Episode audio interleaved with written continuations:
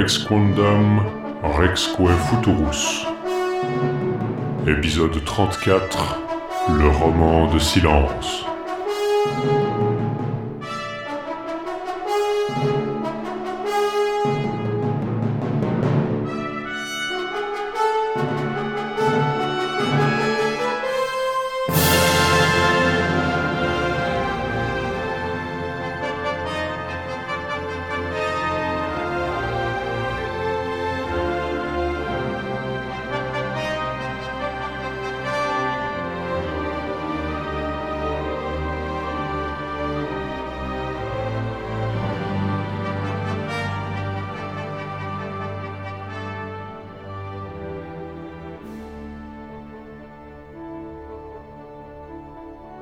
Bonjour à tous et bienvenue dans Rex Quondam, Rex Quae Futurus. Bonjour Antoine.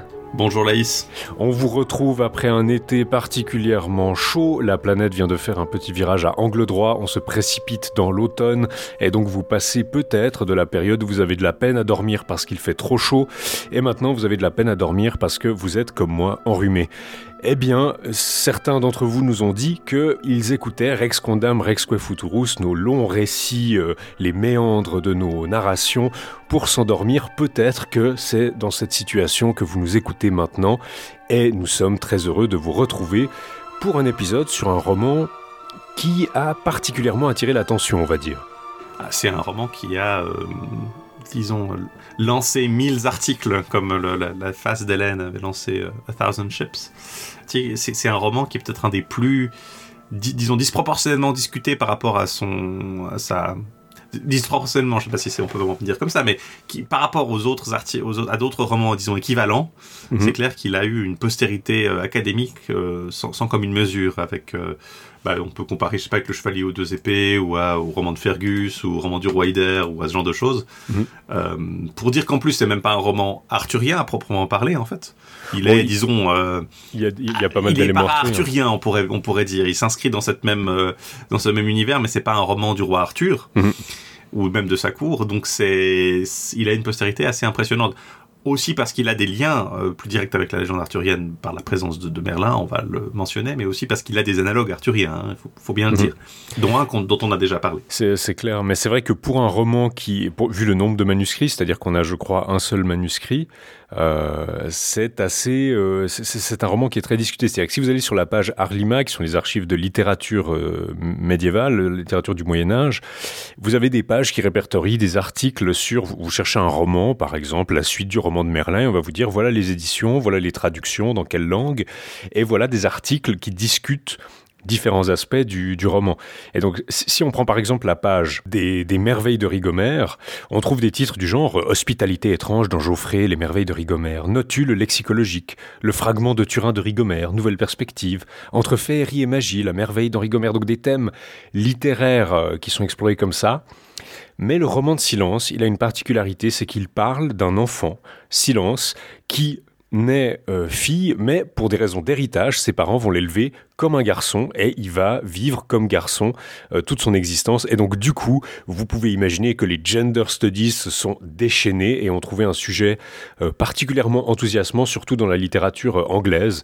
Donc, les romances, les articles dessus ont des titres comme « Le nu est le vêtu dans le roman de silence »,« Métaphore de l'opposition entre nature et norture »,« Travesti et transsexuel »,« Id, silence, Grisandole, Blanchadine », qui parle justement de ces autres analogues arthuriens. Il y a un article qui parle justement d'un coup de foudre dans la recherche anglo-saxonne sur le roman de silence, parce que c'est vraiment beaucoup des articles anglais. Idéologie de genre en compétition et les limites du langage dans le roman de silence, silence dans la chambre de couture, baiser cette feuille, queering rhetoric, donc c'est queer mais avec ing entre parenthèses. Alors là, les parenthèses, il y a un vrai bonus parenthèse pour ça. Arms and the woman, donc le woo de woman qui est entre parenthèses, donc le reste ça fait man dans les romances médiévales. Les identités secrètes, masking gender ou unmasking gender qui est entre parenthèses aussi, queering le genre et naturaliser la classe dans le roman de silence, l'échange, l'identité et le travestisme dans le roman de silence, est-ce que les déesses empouvoirent les femmes, le cas de Dame Nature, le garçon était une fille, lire le genre dans le roman de silence, saper l'oppositionnalité, le roman de silence, le débat de la nature et culture dans le roman de silence compliqué par les rimes d'appeler et de acte scellé, donc nommé, est caché. D'un autre côté, je pense que ça peut être parfois, disons, la surinterprétation de ce genre de roman, et puis d'essayer de chercher en quoi ça queer le genre, en quoi ça déconstruit ceci ou cela. Ça peut être un peu forcé, mais là, il faut admettre que c'est le sujet central du roman, quand même. C'est le sujet du roman. Bah, le roman de silence, parce que c'est du roman de silence, on l'a dit, on l'a pas présenté avant de commencer à expliquer c'est sa postérité académique. Mais oui, c'est un peu le sujet propre du récit. Moins que ce qu'on pourrait penser quand même, parce que c'est pas le roman est relativement peu intéressé par des questions pratiques qu'on pourrait se poser sur ce genre de choses. C'est vraiment plus une discussion philosophique, effectivement, justement, ce qui le rend assez propice finalement à cette recherche académique. C'est pas un roman qui utilise ça de façon très prosaïque. Il y a 2-3 considérations sur un homme qui se cache en femme qui se déguise en femme, en tout cas voilà comme le roman le présente, par exemple je pensais à la nonne en fait à la fin du récit. Il y a les moments disons où le roman approche ça sous les angles plus disons du travestissement sinistre, négatif parce que le roman ne l'approche pas ça sous un angle extrêmement négatif, il faut bien le dire. Il préfère discuter philosophiquement du travestissement ou de la transition, on pourrait dire les deux, de silence. Par contre, il préfère parler de la nature, d'être élevé, est-ce que c'est légitime, qu'est-ce qui est le plus présent. Enfin, ces rôles-là, le roman est intéressé par la question des rôles genrés, par la question de l'éducation, par ce genre de choses, et du coup ça le rend extrêmement propice parce qu'il a des longues tangentes avec la présence, l'incarnation de la nature et de la culture, enfin nourriture en ancien français, ce qui est mieux traduit en anglais par nurture, la nourriture en fait, on dirait aujourd'hui, mais c'est vraiment l'éducation. Comment tu es élevé plus que comme l'éducation, ou comment tu es cultivé entre guillemets en tant qu'être humain, plutôt que comment tu es par la nature en fait.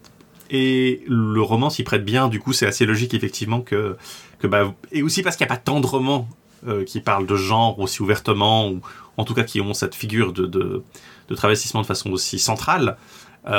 Et c'est assez logique que du coup la critique queer se soit focalisée dessus et beaucoup écrit dessus. C'est sûr que si on avait 3-4 romans comme ça, ça serait peut-être plus réparti, quoi. On aurait des articles un peu plus...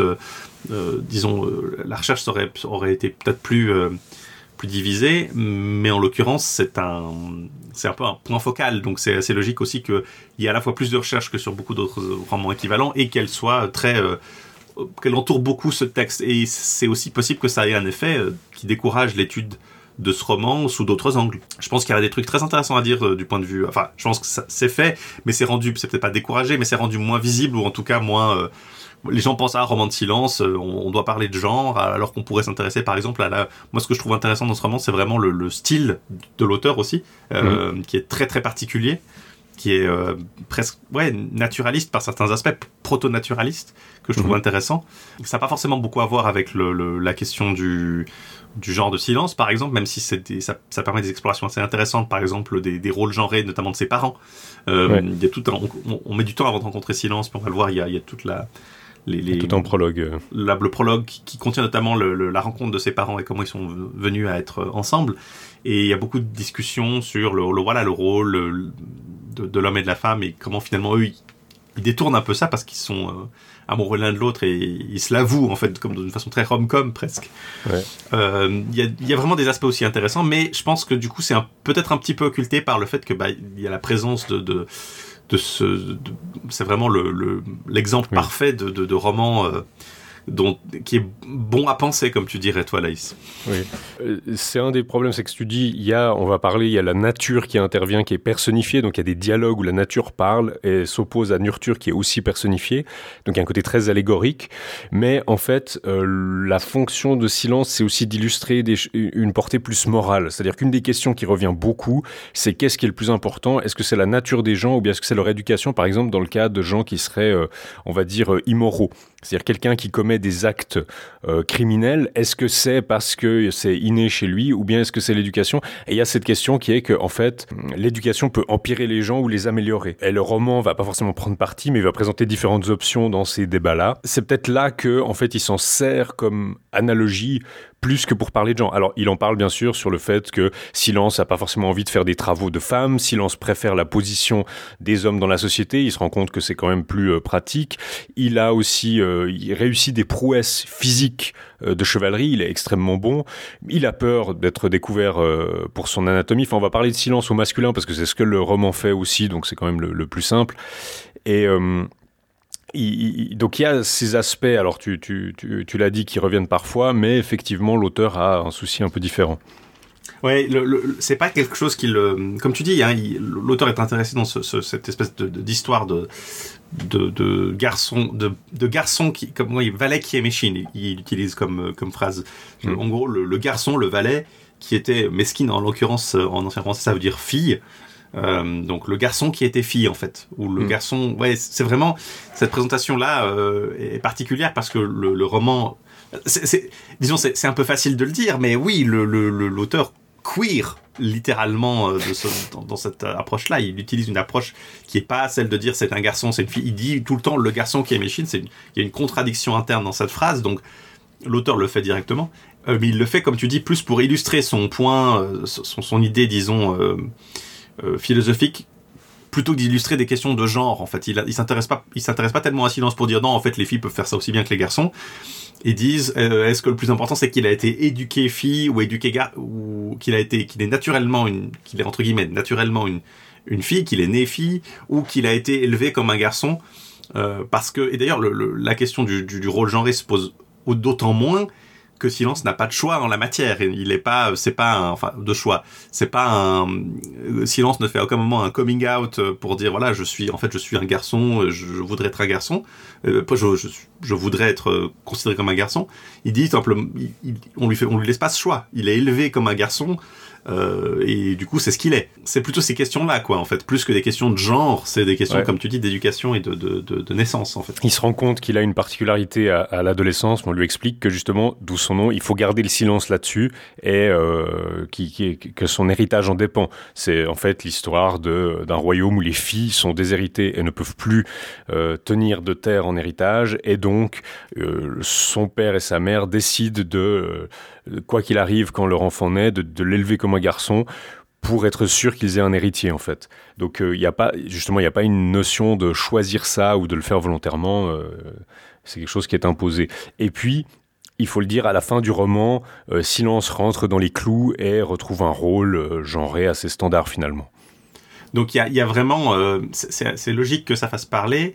Je pense qu'on peut dire assez clairement que c'est pas forcément la question centrale du roman pour son auteur, mais enfin, pour autant qu'on puisse le décerner, mais ça n'en enlève pas moins la validité de ces approches, parce que il y a clairement quelque chose là-dedans. Il y a clairement quelque chose d'un peu, disons, d'un peu différent, quoi, dans la façon dont Heldris, puisque c'est le nom dont on se présente l'auteur, approche les questions du rôle de l'homme et de la femme. Il y a quelque chose, une fluidité dans la façon dont il en parle, qui est intéressante à explorer.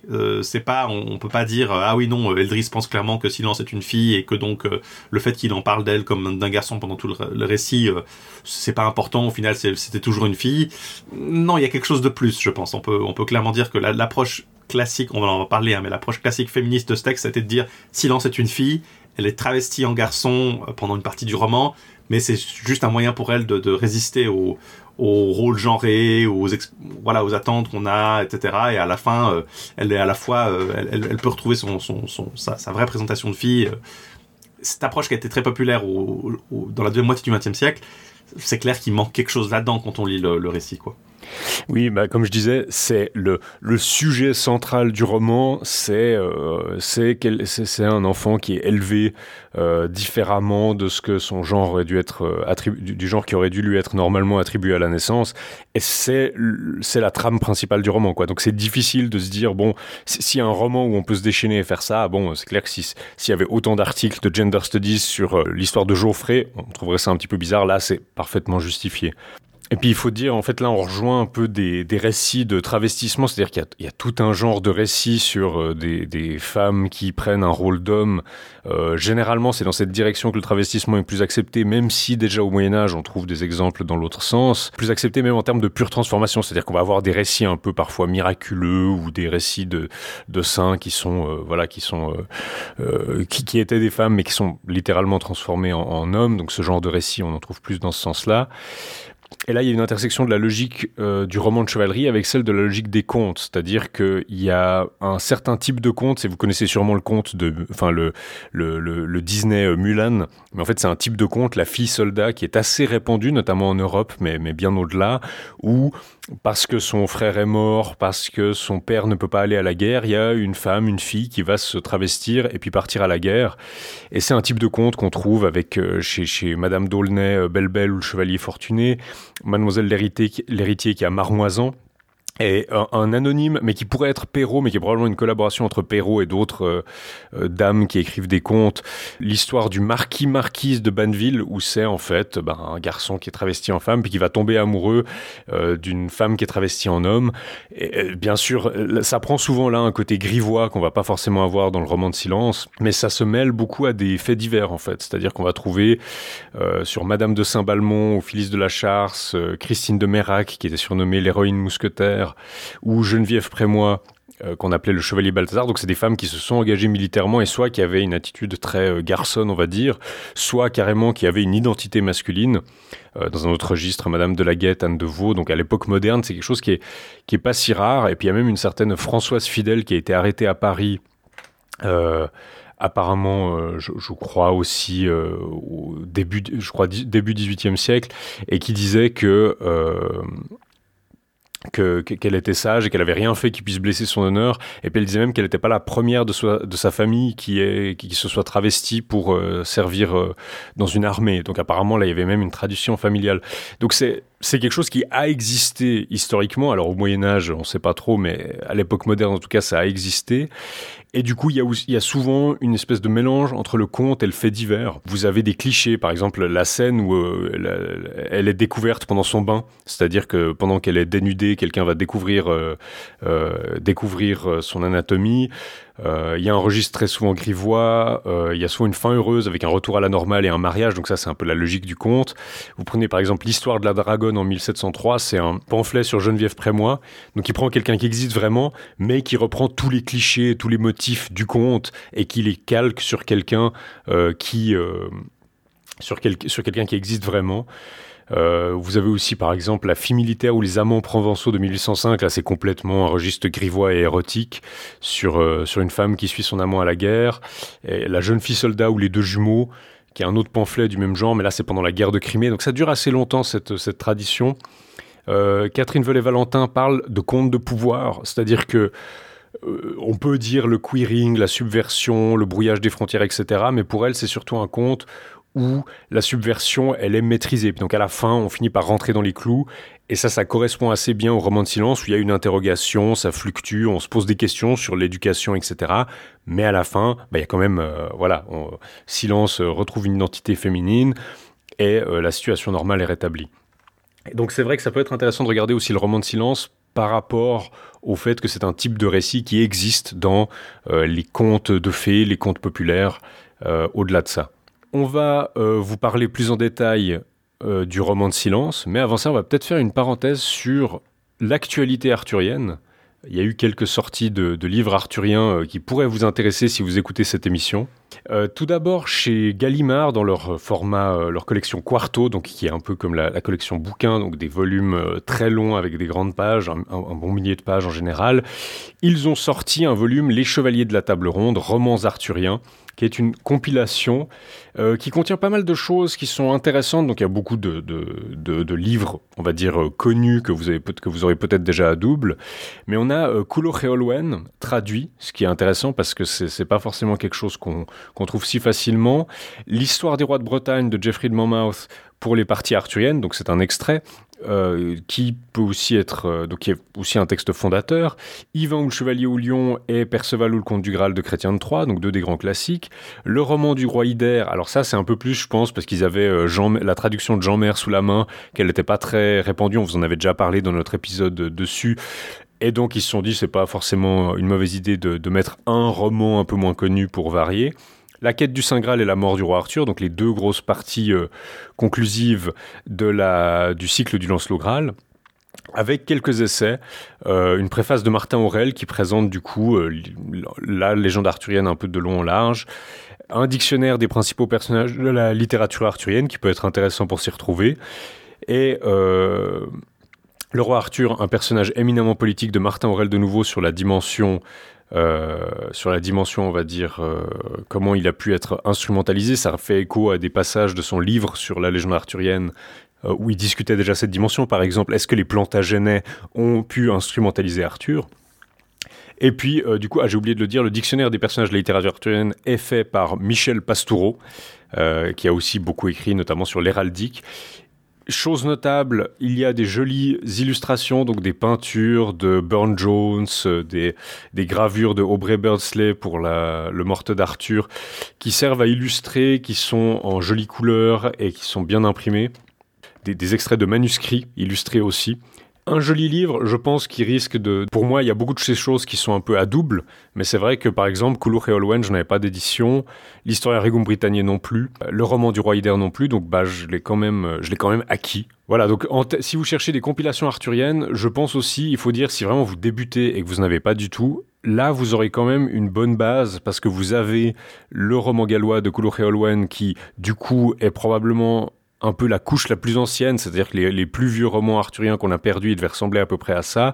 L'Historia Regum Britanniae, on peut pas faire plus fondateur.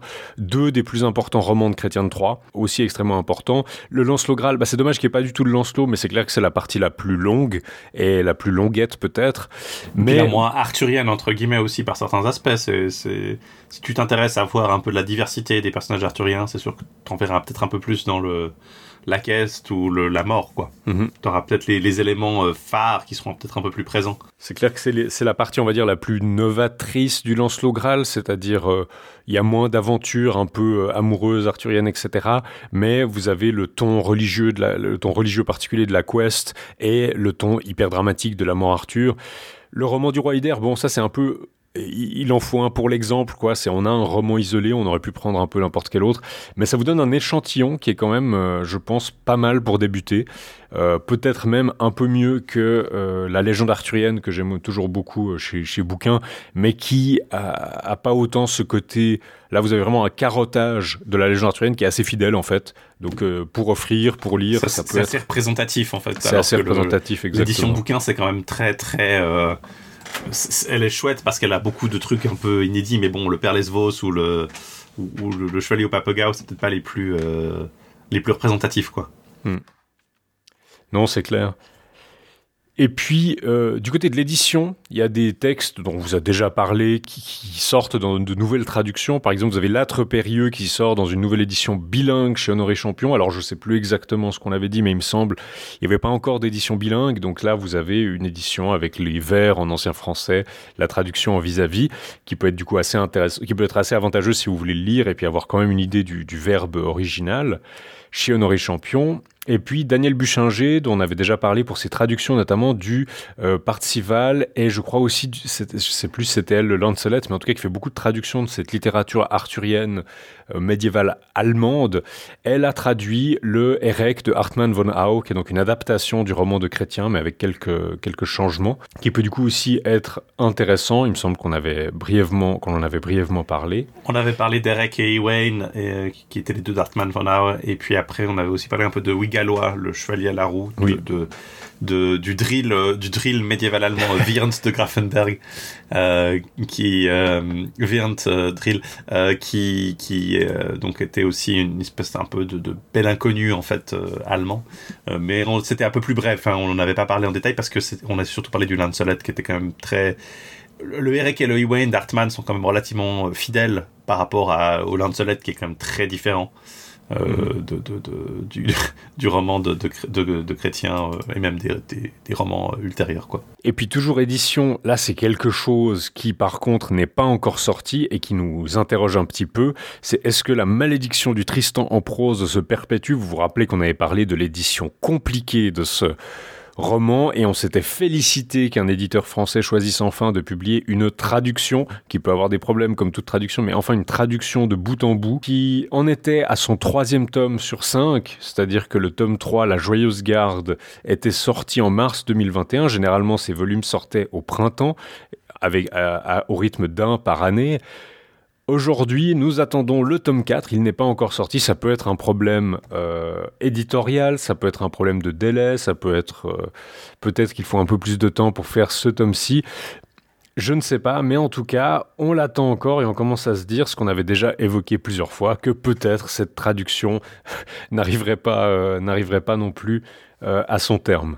Je vois en tout cas sur les sites des librairies en ligne, alors bien sûr ça vaut ce que ça vaut parce que c'est des données que les éditeurs envoient longtemps à l'avance et qui sont peut-être pas qui sont peut-être plus d'actualité ou qui vont être remplacés ou qui vont être repoussés, surtout dans des moments de crise, notamment de pénurie de papier, qui est un problème assez régulier qu'on a. Mais visiblement, là, il est censé paraître le mi-novembre 2022, de ce que je vois dans les stores en ligne. Donc peut-être qu'on en entendra parler d'ici la fin de l'année 2022. Mais le tome 4, la quête, c'est ça, le 10 novembre 2022, selon en tout cas. Alors peut-être il a été repoussé.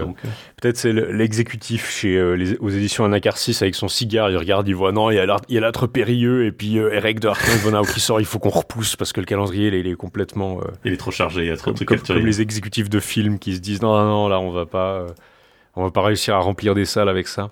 Alors bon, disons, le monde de l'édition est toujours compliqué aujourd'hui, c'est-à-dire qu'il y a beaucoup de ces maisons d'édition qui ne tournent pas sans financement extérieur, et donc c'est un des gros problèmes pour les livres un peu à public peut-être un peu plus confidentiel. Il faut trouver des subventions de la région, de l'État, de certaines organisations, on va dire académiques, pour que le livre soit à peu près rentable. C'est un peu compliqué. Là, il y a le pari d'en faire une publication littéraire. Donc, c'est pas quelque chose qui se destine seulement à un public spécialiste. Et ça peut aussi compliquer cette entreprise. Alors, c'est bon à savoir si ça vient plutôt en novembre. On vous en reparlera dès qu'on l'a. Mais on espère pouvoir justement continuer à lire les aventures de Tristan en français qu'on avait déjà lu, mais disons... C'était un peu une aventure en soi de trouver tous les livres. Et on vous tiendra au courant le cas échéant. On va commencer à vous parler du roman de Silence. Disons que dans les très grandes lignes, vous présentez déjà l'histoire. Il y a une querelle, on se trouve en Angleterre déjà, et il y a le roi Hébin qui a décidé de priver toutes les femmes de leur héritage, parce que les maris de 2 sœurs jumelles sont entrés en conflit et ils ont fait un duel et ils se sont entretués parce que justement il y avait 2 sœurs jumelles et ils n'étaient pas au clair laquelle était l'aînée et donc ils se battaient pour savoir lequel hériterait du patrimoine de leur famille.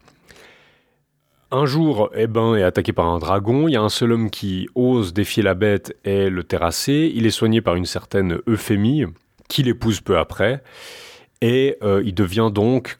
Ce Cador devient comte de Cornouailles et de ce mariage naît une fille, ce qui ne les arrange pas, donc ils la font passer pour un garçon et ils l'élèvent comme un garçon à une nourrice dans la forêt avec un sénéchal. C'est un peu le cas typique d'enfants élevés à l'écart.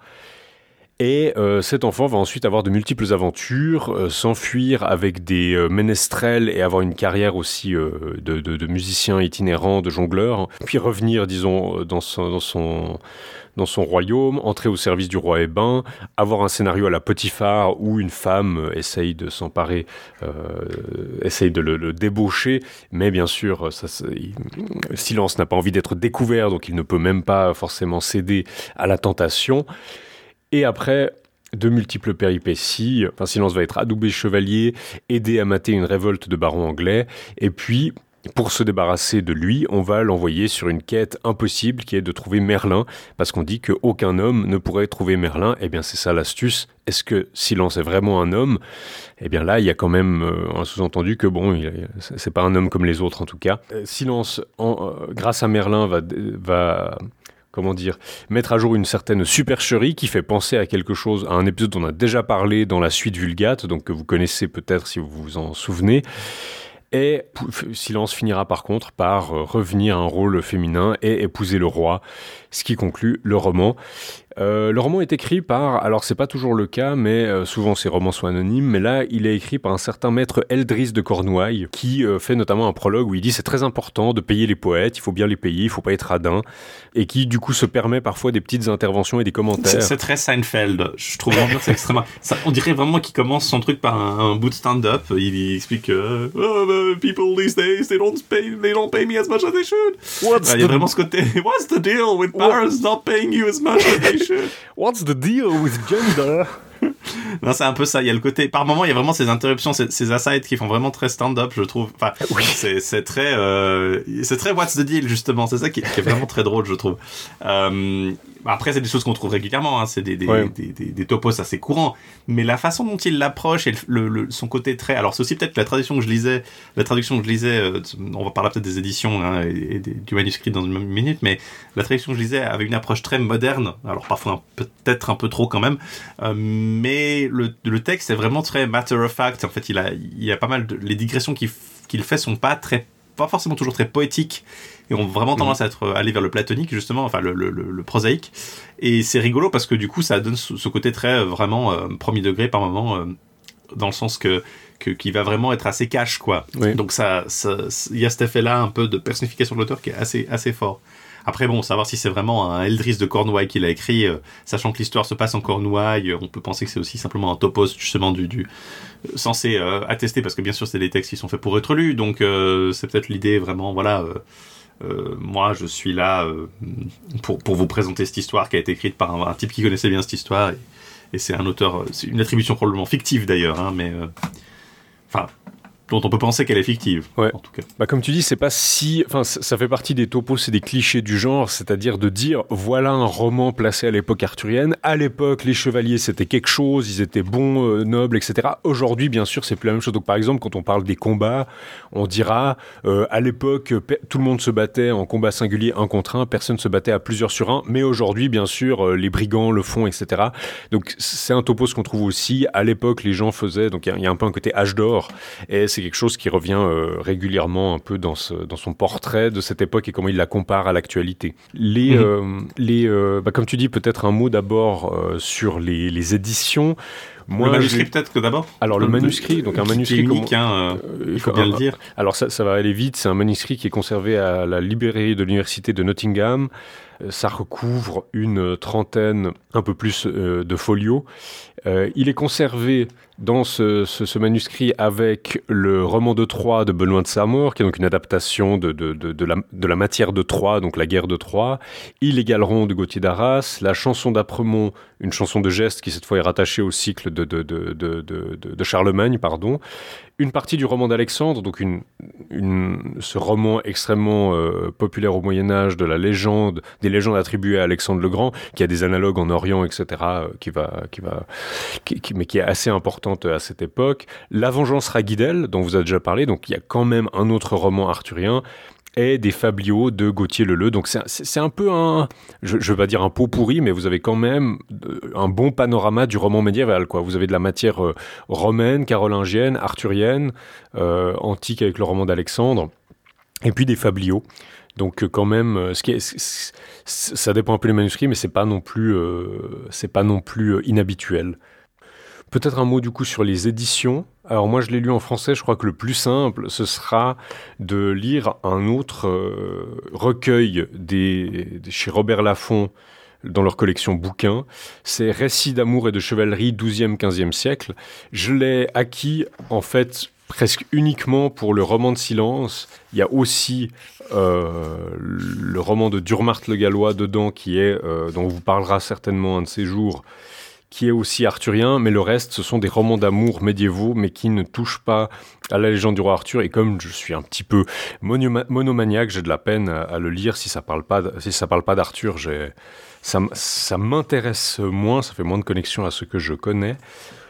Mais du coup, c'est une traduction en français par Florence Boucher qui, comme tu le dis, va un peu souligner le côté terre-à-terre du texte, peut-être un peu moins que dans ta traduction, mais ouais, c'est parce que moi j'ai lu je sais pas à quel point c'était, parce que tu étais en prose ou en vers là c'est en prose, c'est alors moi j'ai en prose. Donc il y a eu quelques éditions, moi j'ai lu la traduction et édition de Sarah Rochemardy qui date de 92 et qui a été republiée en 2007 auprès de l'université d'État du Michigan, pas l'université du Michigan, c'est pas la même université. Et pour le coup, c'est une traduction effectivement en vers, donc elle garde la structure en vers, qui est peut-être un peu laborieux à lire si vous voulez lire vite, mais qui est remarquablement, voilà, qui modernise beaucoup, parfois presque un peu trop, je pense, mais qui a l'avantage de rendre la lecture quand même relativement fluide, du coup, parce qu'on comprend tout de suite une certaine, ça donne tout de suite un ton, et on passe pas beaucoup de temps à interpréter, mais je sais pas à quel point ça reflète vraiment. Moi je suis pas un expert en vieux français, mais c'est vrai qu'en regardant la version en ancien français, j'ai la tendance à dire un peu j'aurais peut-être pas fait ce choix là si je comprends bien ce que ça veut dire ici, mais faut dire aussi qu'elle est assez intéressante parce que c'est vraiment j'ai l'impression que c'est vraiment une des dernières vogues de cette critique féministe, disons un des derniers reflux de cette critique féministe de la fin du XXe siècle, parce que c'est bien simple, j'ai regardé, j'ai une édition numérique, j'ai CTRL F et puis j'ai fait trans, et c'est tout travesti, transvestite, il y a quasi aucune, la seule occurrence du mot queer dans l'édition, le commentaire, les notes, etc., c'est une utilisation du mot queer comme insulte dans la traduction en anglais. C'est pas du tout un commentaire. Elle l'utilise pour traduire. C'était quelle ligne ? 3935. Donc c'est le terme pour inverti. Hérétique. Pour traduire hérétique qui hérité, ouais. Hérité, voilà. Qui veut dire en fait ici sodomite en fait. C'est hérétique et sodomite, c'est vu comme dans le texte, c'est utilisé à peu près interchangeablement pour dire en fait homosexuel quoi. Et ouais. Elle utilise queer pour traduire ça. I'm sure et encore elle utilise un queer et queer. Donc c'est vraiment dans le sens vraiment insulte. Donc c'est assez particulier quoi. On sent que l'édition elle-même est datée quoi. Ouais. Alors après le texte à part ces choses-là, c'est pas trop. Elle suit l'usage d'Heldris, donc il n'y a pas de changement particulier, mais le fait que l'édition ne mentionne pas vraiment ces questions-là m'intéresse, surtout pour quelque chose qui a été réimprimé en 2007, qui n'a pas du tout été mise à jour, visiblement. Donc c'est la principale édition disponible en anglais. Sinon, il y a une édition en français qui doit paraître bientôt, mais en ancien français, du coup, par Daniel James Raoul chez Champion, donc peut-être qu'il y aura, du coup, après une traduction. Ce serait quand même assez utile qu'il y ait une traduction, disons, en français, parce que c'est quand même un texte, disons, en dehors du récit du volume bouquin, quoi, parce que c'est quand même un texte assez essentiel dans les études arthuriennes aujourd'hui, en tout cas, on en parle beaucoup, donc ce serait quand même pas mal qu'il soit un peu plus accessible en français. Vu le contexte, c'est probablement. Si vous cherchez s'il y a une traduction qui aura une introduction polémique en légende arthurienne, vu le contexte actuel. Il y a des chances qu'il faille lorgner de ce côté-là. Voilà, mais du coup... en bien ou en mal. J'étais un peu surpris que ma traduction ne le mentionne pas du tout. D'autant qu'elle date de 92, donc c'est pas non plus comme si on parlait d'un passé extrêmement lointain, où ce serait une approche absolument pas mentionnée, mais enfin, en 92, je pense qu'on écrivait déjà sur silence. Alors peut-être qu'avec justement la critique féministe des années 90, il y a un peu aussi des guerres de chapelle... Peut-être qu'il y a des gens... Alors c'est probablement ça. Hein, des gens qui justement sont très opposés à la queer theory. Comme nous d'ailleurs, nous ne cautionnons pas cette importation de concepts américains. Ici, on parle de théorie bougre, s'il vous plaît. Non, bref, il y a ce côté vraiment, voilà, lisez le texte pour ce qu'il est, mais c'est un problème aussi que ces traductions qui ont tendance à un peu presque trop à moderniser. Je suis pas sûr qu'aujourd'hui une traduction contemporaine prendre une approche qui utiliserait autant de termes clairement modernes, en fait, de formulations, surtout les tournures de phrases qui sont très modernes par moment, qui va parfois la traduction que j'ai lue va parfois t'as des moments où t'as des moments très très ouais, t'as vraiment l'impression de are you trying to jack up the price, comme tu dis, t'essaies de m'arnaquer en gros. Ouais. Et puis après t'as une phrase comme the licentious desires of the queen, tu vois, les ouais. désirs licencieux. C'est un peu un côté ouais. Alors après l'ancien français, t'as du parle à malpeste et puis du voilà, c'est un peu ça, du très colloquial. Ouais. Mais alors après l'ancien français s'y prête aussi parce que c'est une langue qui est extrêmement synthétique comparée au français moderne.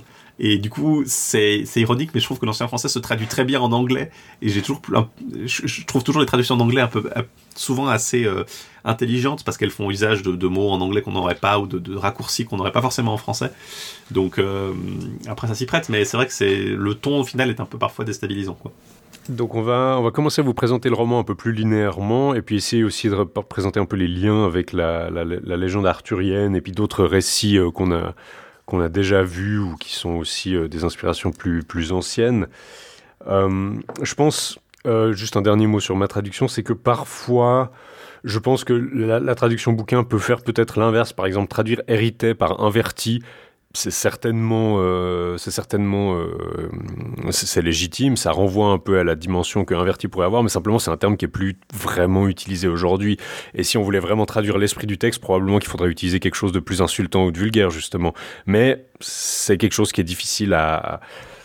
Peut-être qu'il vaut mieux dire inverti, mettre une note de bas de page, expliquer, mais c'est clair que ça enlève un peu le punch de ce que ce vers devait représenter à l'époque, quoi. Par moment, je dis du mal de la traduction, je dis un peu de mal de la traduction, mais il faut dire qu'elle est relativement lisible de ce point de vue-là, parce qu'on c'est transparent sans être trop... Enfin, on comprend que c'est vu comme une insulte, mais c'est sûr que la position du mot queer, par exemple, aujourd'hui, n'est pas du tout la même que dans les années 90. Et je pense que ça devait être peut-être plus violent de lire ça a pu être plus violent de lire ça en 92 qu'aujourd'hui, mais enfin, je suis pas en position de dire si c'est vraiment, si c'est super insultant aujourd'hui ou non, surtout avec ce ton-là, mais alors après, c'est clair que c'est mis dans la bouche d'un personnage qui est clairement négatif. D'ailleurs, un truc dont on n'a pas mentionné, c'est que on parle là des termes homophobes, disons, utilisés par le récit, qui sont quasiment toujours dans la bouche de la reine, hein, qui est un personnage négatif. On n'utilise pas ça du tout pour approcher... c'est pas des descriptifs qui sont réellement appliqués à silence. Par contre, le texte est extrêmement misogyne. On n'a pas beaucoup dit, on n'a pas beaucoup parlé de ça, mais faut bien le mentionner faut bien l'avoir à l'esprit quand on va vous parler de ce texte, parce que en fait, être femme est vu comme très négatif par Heldris. C'est quelque chose qui est assez... ouais, la femme est vue comme un être un peu incomplet, elle est vue comme... quelqu'un qui a des désirs plus bas, qui est plus... Il dit à un moment, ah oui, il vaut mieux dire du bien des femmes qui font du bien que du mal des femmes qui font mal, parce que c'est normal que les femmes soient un peu nulles, parce qu'elles ont pas le talent naturel des hommes, donc quand elles font du bien, c'est extrêmement mieux, parce qu'elles doivent faire plus d'efforts. Il y a vraiment ce côté très très misogyne qu'il faut garder à l'esprit, parce que quand Silence est valorisé par ses caractères masculins, c'est aussi vu comme une façon simplement de ne pas être une femme en fait, comme les autres. Il y a ce côté vraiment très très c'est pas tant que elle dépasse le rôle qui lui est assigné qu'elle a des caractéristiques positives qui pour une femme sont aussi des caractéristiques masculines en fait. C'est un peu une vision médiévale de la chose qui est un peu différente de ce qu'on aurait plus tard, et du coup c'est parfois un peu difficile à saisir. Mais décrire une femme avec des traits masculins, c'est souvent vu comme positif au Moyen-Âge, parce que les traits masculins sont simplement vus comme meilleurs, et c'est pas tellement vu comme une femme qui dépasse son rôle genré ou qui outrepasse son rôle genré, c'est simplement une femme qui a des bonnes qualités en fait. Et du coup c'est ça qu'il faut garder à l'esprit, c'est que c'est pas simplement il y a pas ce côté du rôle genré est pas forcément présent, c'est plutôt une question des qualités, des défauts, des genres qui sont là, en fait. Et ça, c'est quelque chose qui, bien sûr, n'existe plus à notre époque et que nous avons complètement transcendé. Le récit nous explique qu'on est bien dans le même monde que Arthur, mais qu'on va pas se concentrer dessus. On se concentre déjà sur Ébain d'Angleterre. Alors, c'est pas très clair quelle terre il a. C'est un roi qui est second en importance après Arthur. Donc, Arthur est plus important, mais là, on est quand même dans du beau gratin. Il faut comprendre aussi que ça se passe après Arthur, si on comprend bien la chronologie de la chose. C'est-à-dire qu'on a un roi de France qui est suzerain du roi d'Angleterre. Bon, ça, c'est une réalité à l'époque aussi, au XIIIe siècle, hein, parce que le roman date du XIIIe siècle, hein, faut bien le dire, on ne l'a pas mentionné, mais c'est un roman du XIIIe siècle. Ce que je voulais dire, c'est qu'à la fin, on a un petit passage où Silence, qui est donc en Cornouailles, qui est fille/fils du duc et de la duchesse de Cornouailles, est donc descendante de Gorlois, et elle parle à Merlin de ça, donc on peut comprendre que ça s'est passé une ou deux générations plus tôt, quoi. Donc, enfin même trop. probablement 3 générations au moins plus tôt. Donc c'est, on est dans cette espèce d'époque post-arthurienne en fait. Bah pour une fois, on a une connexion à la, on va dire à Gorlois de Cornouailles, alors que par exemple avec la légende de Tristan, on avait le problème de quel est le lien de Marc et de Gorlois qui était jamais vraiment explicité. Là par contre, on se connecte explicitement à ça. Donc c'est quelqu'un qui connaît quand même, on va dire, le lore arthurien de ce côté-là. Ouais. Un aspect, comme tu l'as dit, de cette position, c'est la géopolitique, on va dire, de l'époque, qui se reflète probablement dans les relations qu'il met entre ces différents souverains. Mais il s'inspire aussi, encore une fois, de ces motifs classiques. L'Historia Regum Britanniae, vous vous rappelez que Arthur avait, étendait son empire extrêmement largement, notamment vers la Scandinavie. Et là, on a un écho de ça avec Eben d'Angleterre qui se lance en guerre contre le roi Beg de Norvège pour un piètre motif. La guerre ravage bientôt la Norvège, la campagne elle est saccagée. Et pour arrêter tout ça, les barons décident de marier Eben à Euphème, la fille du roi Beg. Les noces durèrent 12 mois, car à l'époque, là on a un petit moment de stand-up de l'auteur, les avares, que de nouveau il nous dit c'est terrible les avares qui donnent pas d'argent, etc., n'avaient pas encore mis fin à la coutume de faire des mariages qui duraient 1 an, on pouvait vraiment faire bombance alors qu'aujourd'hui tout le monde est pingre. Ceci étant dit, on enchaîne, alors ça n'a pas de rapport direct avec l'histoire qui va nous occuper, mais dans ce royaume, il y a 2 comtes qui ont épousé 2 sœurs jumelles, et comme on vous l'a dit, ils ne sont pas d'accord sur laquelle est vraiment l'aîné qui hériterait du domaine de leur famille, et comme ils sont incapables de s'entendre sur un compromis, ils vont régler ça dans un duel, ils s'entretuent, ils meurent les 2, et tout le monde est terriblement triste, tout le monde est affligé par cette perte humaine cette perte humaine sans résultat, et le roi Eben décide donc que pour éviter ça, les femmes ne pourront plus hériter, ce qui devrait permettre de régler le problème. Alors c'est un peu une logique un peu de, on voit un peu cette logique de conte, c'est-à-dire vous pensez on pense un peu, vous savez, on va voir après un interdit aussi très très extensif qui fait un peu penser, on va dire, à la Belle au bois dormant, c'est-à-dire elle va se piquer avec un rouet, donc on interdit les rouets. Là plus tard on va avoir une interdiction des ménestrels sur les terres de Cador. Là, on voit une espèce d'interdiction générale parce qu'en fait, on ne voit pas logiquement... je veux dire, s'il y a des jumeaux masculins, ça pourrait poser exactement le même problème, en fait. C'est presque plus un prétexte qu'autre chose. Et ça, d'ailleurs, les jumeaux en question, les jumelles en question n'interviennent plus dans l'histoire. Après, c'est vraiment... c'est vraiment, il fallait un incident, disons, originel. C'est même pas un reflet d'un motif existant particulièrement, je trouve. C'est chez jumelles. C'est simplement un prétexte assez élégant, quoi. Enfin, élégant, si vous le trouvez ça élégant, mais c'est un prétexte relativement simple, quoi. Donc, le roi décrète que, voilà, il n'y aura plus de femmes qui pourront hériter, ce qui était le cas encore jusque-là. Peut-être aussi reflète un état à l'époque... alors bon, on n'est pas encore à l'époque de la loi Salique qui est invoquée comme raison pour laquelle les femmes font partie du trône de France, mais on a clairement, à l'époque déjà, eu des conflits avec des reines qui voulaient prendre le pouvoir. On pense à la reine Mathilde en Angleterre. Donc, c'est pas forcément quelque chose de complètement inédit, hein, une femme qui hérite, évidemment. Il y a, après cet incident, disons, qui établit ce duel maudit, on a le roi Eben qui est attaqué par un dragon qui crache du feu et du venin. Il est à la chasse, et le dragon est vraiment très méchant, il tue des gens...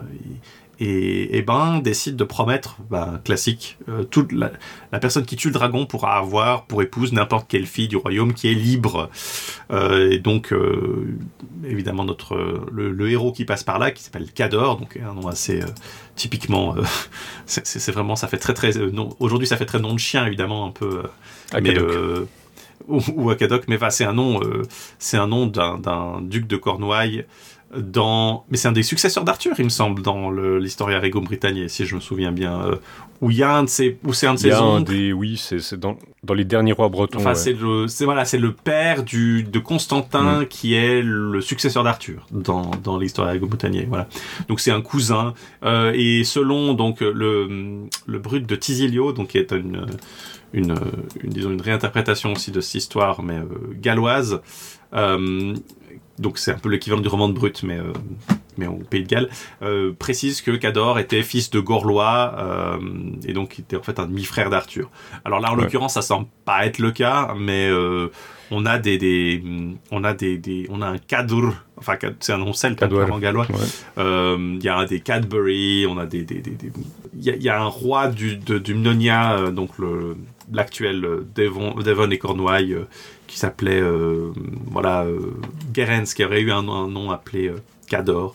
Bref, c'est un nom assez logique pour quelqu'un qui va hériter d'une position au Pays de Galles. Il n'est pas duc de Galles à ce moment-là, mais il va, après avoir donc vaincu ce dragon, dont il était le seul à être assez courageux, il va tomber amoureux de Euphémie. Donc on a beaucoup d'Euphémie, je crois que c'est même le seul nom féminin qu'on a dans, à part il y a Euphème et Euphémie, mais même le scribe se trompe à un moment en fait. Et puis il y a encore une autre reine Euphémie, parce que c'est pas le nom de la reine de...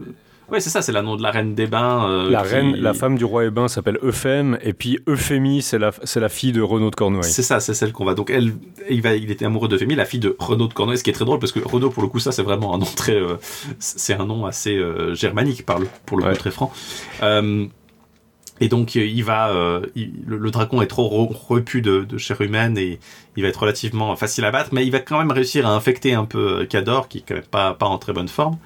Donc en gros il y a toute une aventure ensuite, parce que Euphémie est amoureuse de lui aussi, elle est convoquée pour le soigner parce qu'elle est c'est la meilleure médecin du royaume, et il y a donc ce long passage où très rom-com, où en fait les deux sont sûrs que l'autre en veut pas d'eux, et qui sont désespérés parce que le roi a promis à Cador qu'il pourrait choisir n'importe quelle fille. Donc Euphémie se dit ça sera pas moi. Et puis après, quand Cador est à l'article de la mort parce que le dragon lui a respiré trop fort dessus et que du coup il est empoisonné, le roi promet à Euphémie, si elle le soigne, de pouvoir choisir n'importe quel homme pour se marier. Et du coup, une fois qu'il apprend ça, Cador dit elle va pas me choisir moi.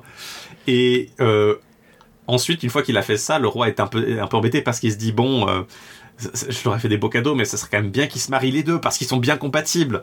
Et puis du coup, il dit à ses conseillers, vous voulez pas aller leur dire, leur suggérer ça, parce que ça serait quand même bien, mais bon, d'un côté, s'ils refusent, je peux pas les forcer, parce que je leur ai promis n'importe qui. Donc, il y a ce côté vraiment très, très, très ironique, parce qu'on, bien sûr, on sait qu'ils vont tomber amoureux, oui. Et finalement, le conseiller les voit ensemble, et en fait, entre temps, ils ont découvert qu'ils étaient amoureux l'un de l'autre. Il y a un moment, on dit, non, toi d'abord, non, moi d'abord, puis ils finissent par juste s'embrasser, parce que la tension est trop forte. Beaucoup d'atermoiements, mais qui sont assez classiques, on les a déjà vus dans différents romans, c'est assez courant.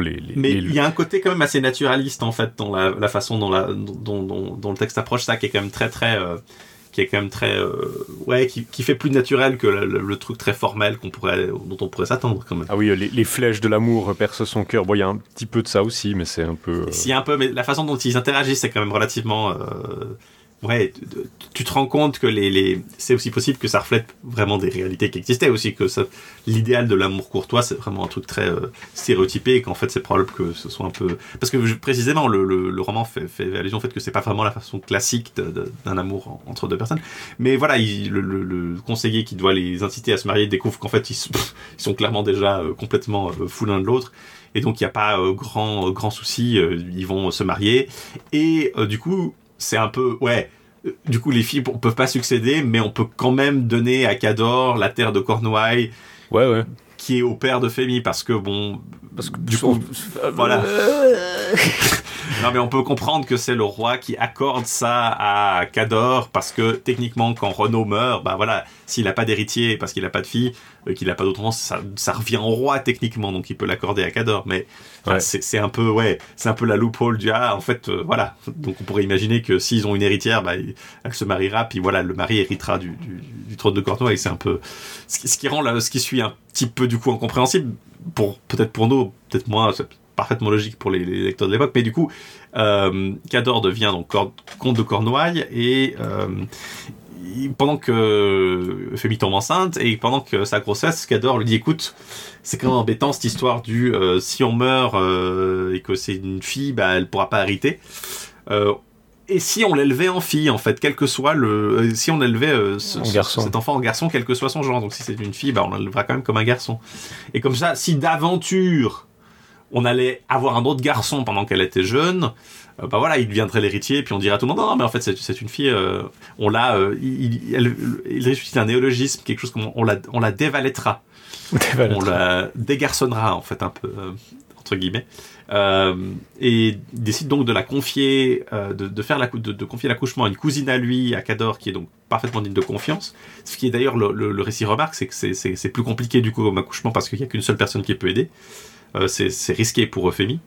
Et donc la dame vient annoncer à la cour que ah voilà c'est un garçon, puis il va avoir du coup sa femme, puis elle lui dit bah non c'est une fille, mais il décide de l'élever quand même en fille, même si, de l'élever en garçon même si c'est une fille.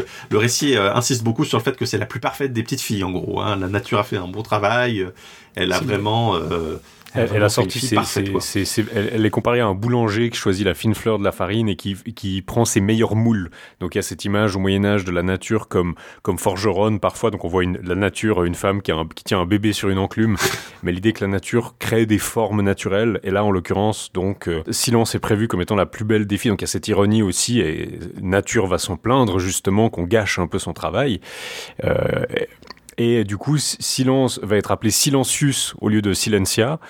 Et puis un jeu de mots avec le us, en disant justement le us est un peu, n'est pas usuel, c'est-à-dire on pourrait dire les us et les coutumes, le mot existe déjà, et donc il y a tout un jeu de mots sur le fait que l'us est inhabituel, mais que voilà, ça sera, c'est quelque chose qui peut-être sera, donc ils disent déjà peut-être un jour ce sera remédié, c'est peut-être un état qui est temporaire.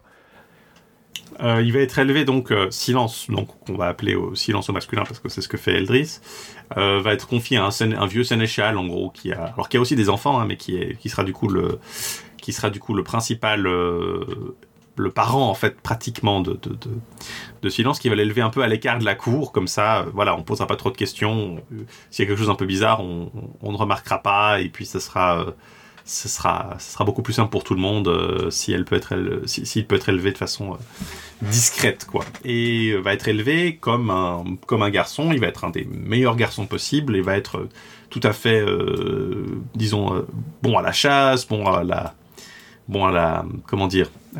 au travail des armes, il va être vraiment le garçon parfait. Il va y avoir tout un débat en fait entre nature et donc nourriture,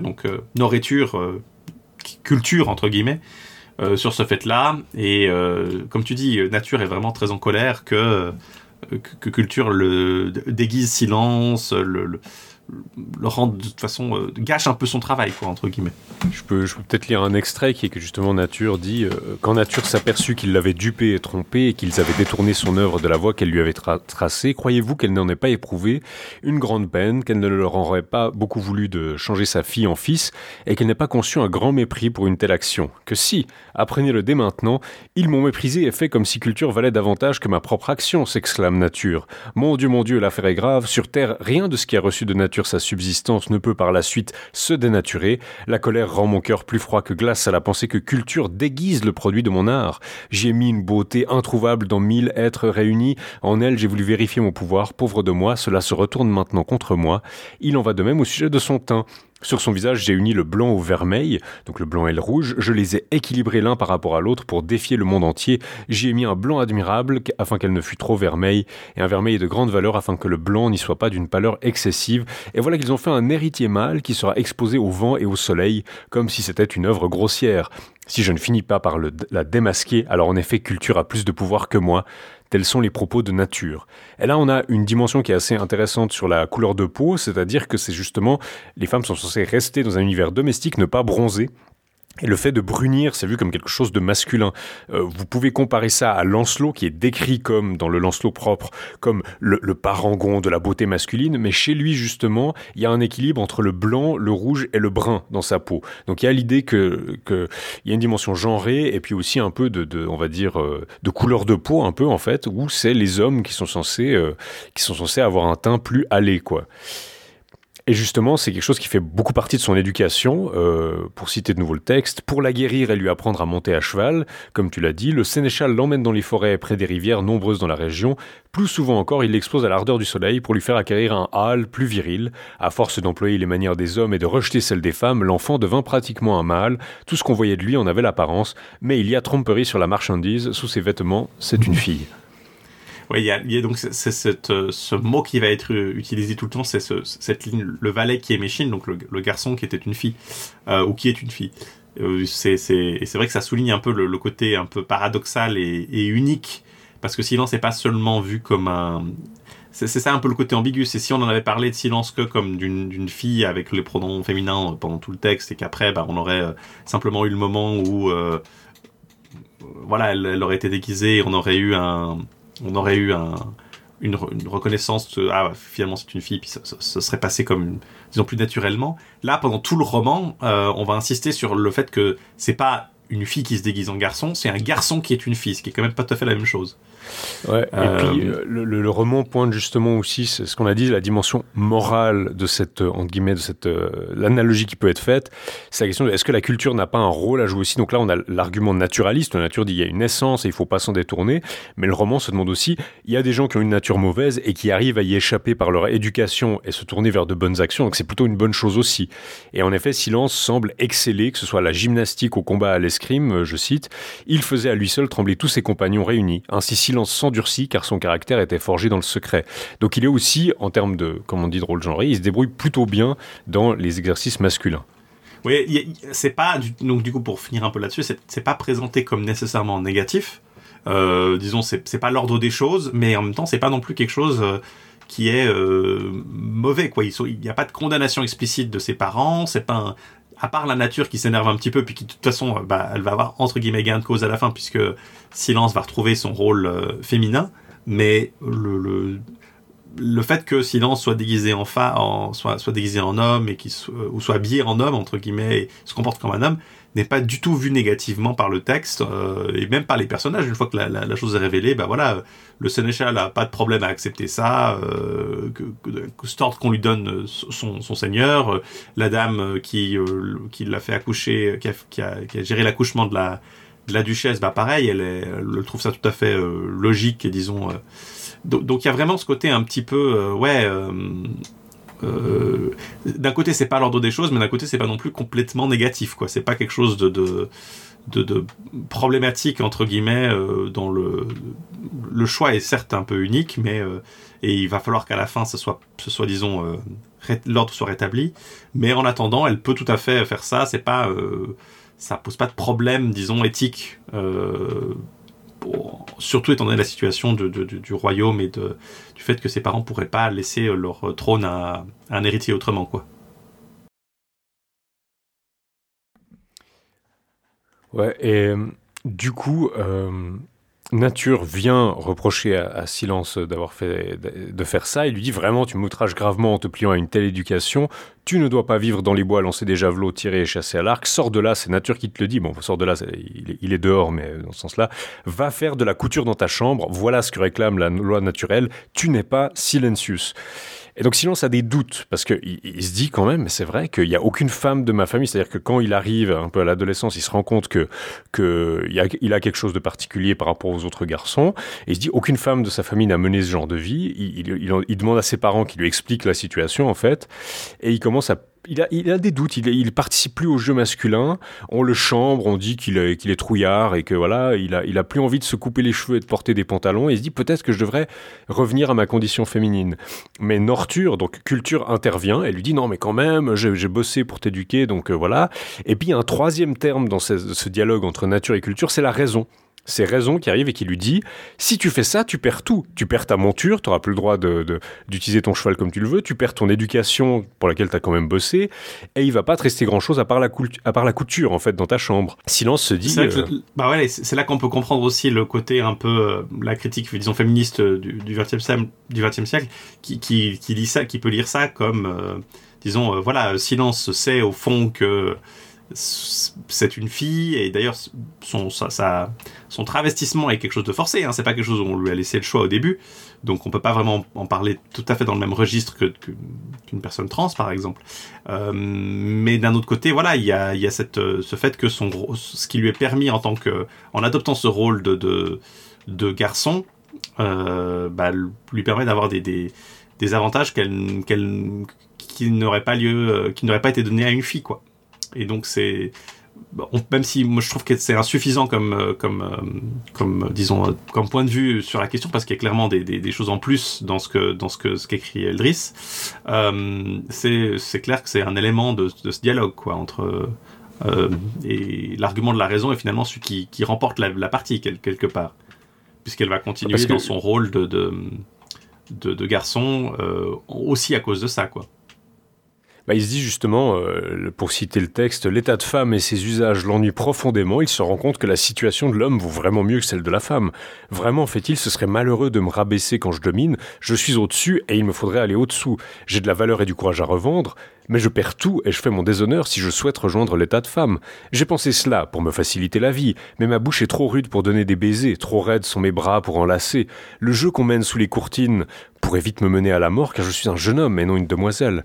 Je ne veux pas perdre mon grand héritage, ni l'échanger contre un moindre, et je ne veux pas manquer à la parole que j'ai donnée à mon père. » Donc il y a aussi cet engagement, c'est-à-dire que on lui a donné, c'est le rôle qu'on lui a donné à tenir et qu'il veut tenir. Et puis aussi il se dit, mais en fait, si je devais maintenant, je me suis pas vraiment préparé à la vie de femme non plus. Donc si je devais le faire, je serais pas non plus une femme très performante. Et c'est ça, et c'est là en fait que c'est un peu plus compliqué que simplement dire c'est une femme qui adopte un rôle d'homme pour les avantages que ça lui procure, parce que au fond, même si ça n'avait pas été un choix volontaire au début, le rôle de nourriture a été suffisant.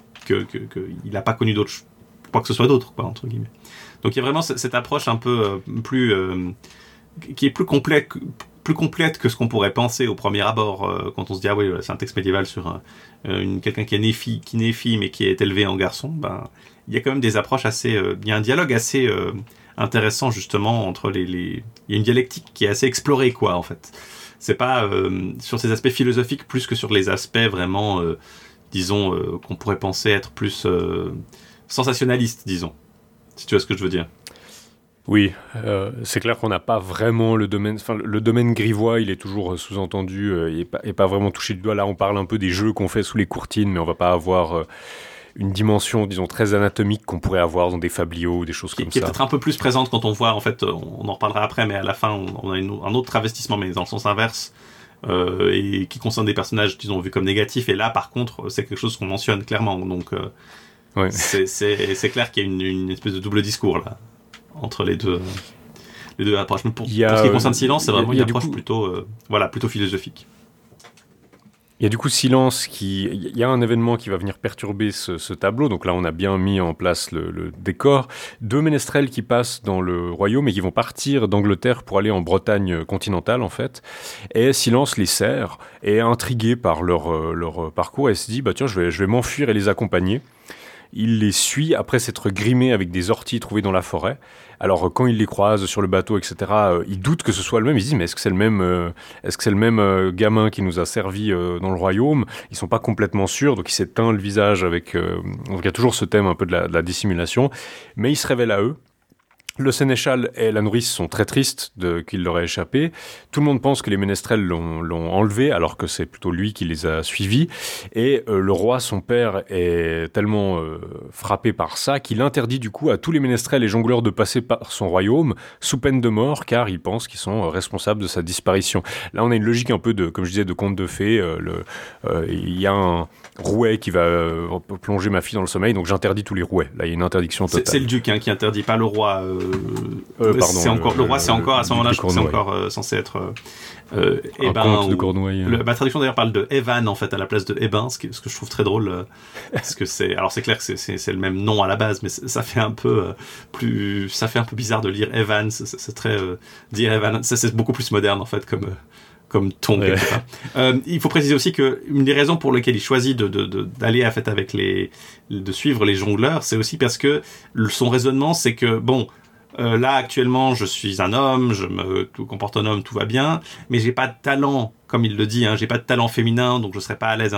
Et si je pouvais apprendre à devenir musicien, ça serait quelque chose que je pourrais pratiquer dans les deux genres en fait. On peut être un homme musicien, mais on peut être aussi une femme et avoir des talents de la musique, même si c'est pas pratiqué de la même exacte façon. C'est quelque chose de beaucoup plus privé quand c'est une femme, mais c'est vu quand même comme quelque chose qui pourrait être pratiqué à l'intérieur, avec dans les chambres des dames. Et une partie de son raisonnement, c'est de se donner effectivement quelque part une sécurité qu'il aurait cette possibilité s'il devait revenir à sa condition féminine en fait. On voit la musique qui bougre les frontières de genre. Quelque part je trouve que c'est assez il y a ce côté non, assez c'est vrai que c'est une des dimensions de cet épisode. Mais du coup ça de nouveau ça pourrait être un argument qu'on voit justement à l'idée de la critique féministe qui dirait il va chercher une stratégie qui lui permette de garder une valorisation, un rôle positif pour une femme en tant que femme quoi. Puis du coup, là, il y a un passage qui justement va peut-être un peu dans ce sens. Il prend le nom de Malduit, ce qui est une espèce de jeu de mots sur le fait d'avoir été mal conditionné ou mal éduqué peut-être. Et il apprend à jouer de la musique avec eux et il devient très bon, en fait tellement bon qu'il supplante un peu les ménestrels à leur propre jeu. Il les éclipse un peu en popularité quand ils font leur tournée. Et les deux ménestrels pensent à le tuer car il les ombrage un petit peu, quoi. Il prend un petit peu leur soleil. Silence est averti dans un rêve de ça, c'est-à-dire qu'il rêve de choses sinistres, d'être attaqué, etc. Il se doute de quelque chose et il commence à... Donc il parle, il y a une petite scène de dialogue où les bandits se disent « Bon, on va l'amener dans telle forêt, puis on le trucide là-bas. » Et puis Silence dit « Ah, mais vous voulez vraiment aller dans cet endroit-là parce que je pense qu'on y trouvera des ennemis. » Puis ils disent « Mais non, pas du tout. » Puis il dit « Mais je pense que mes ennemis, en fait, seront toujours là où j'irai. » Enfin, ils sous-entendent de plus en plus qu'ils se méfient d'eux.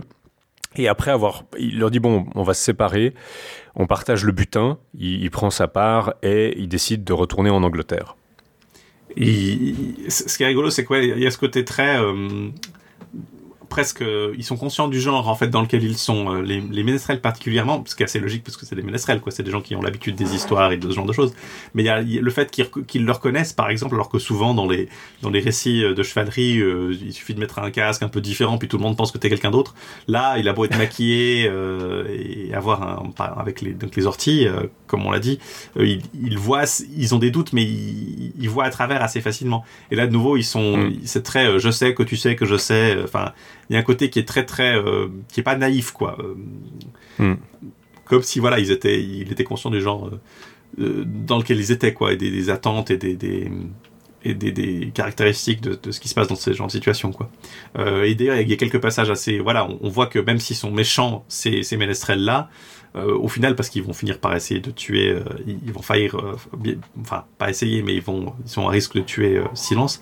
Il y a le côté un peu corporatiste d'Heldris qui prend le dessus, dit ouais c'est quand même pas terrible le fait d'avoir interdit à tous les jongleurs parce que mine de rien bon, certes ils étaient un peu méchants mais en même temps c'était pas leur faute parce qu'il est parti avec eux volontairement etc.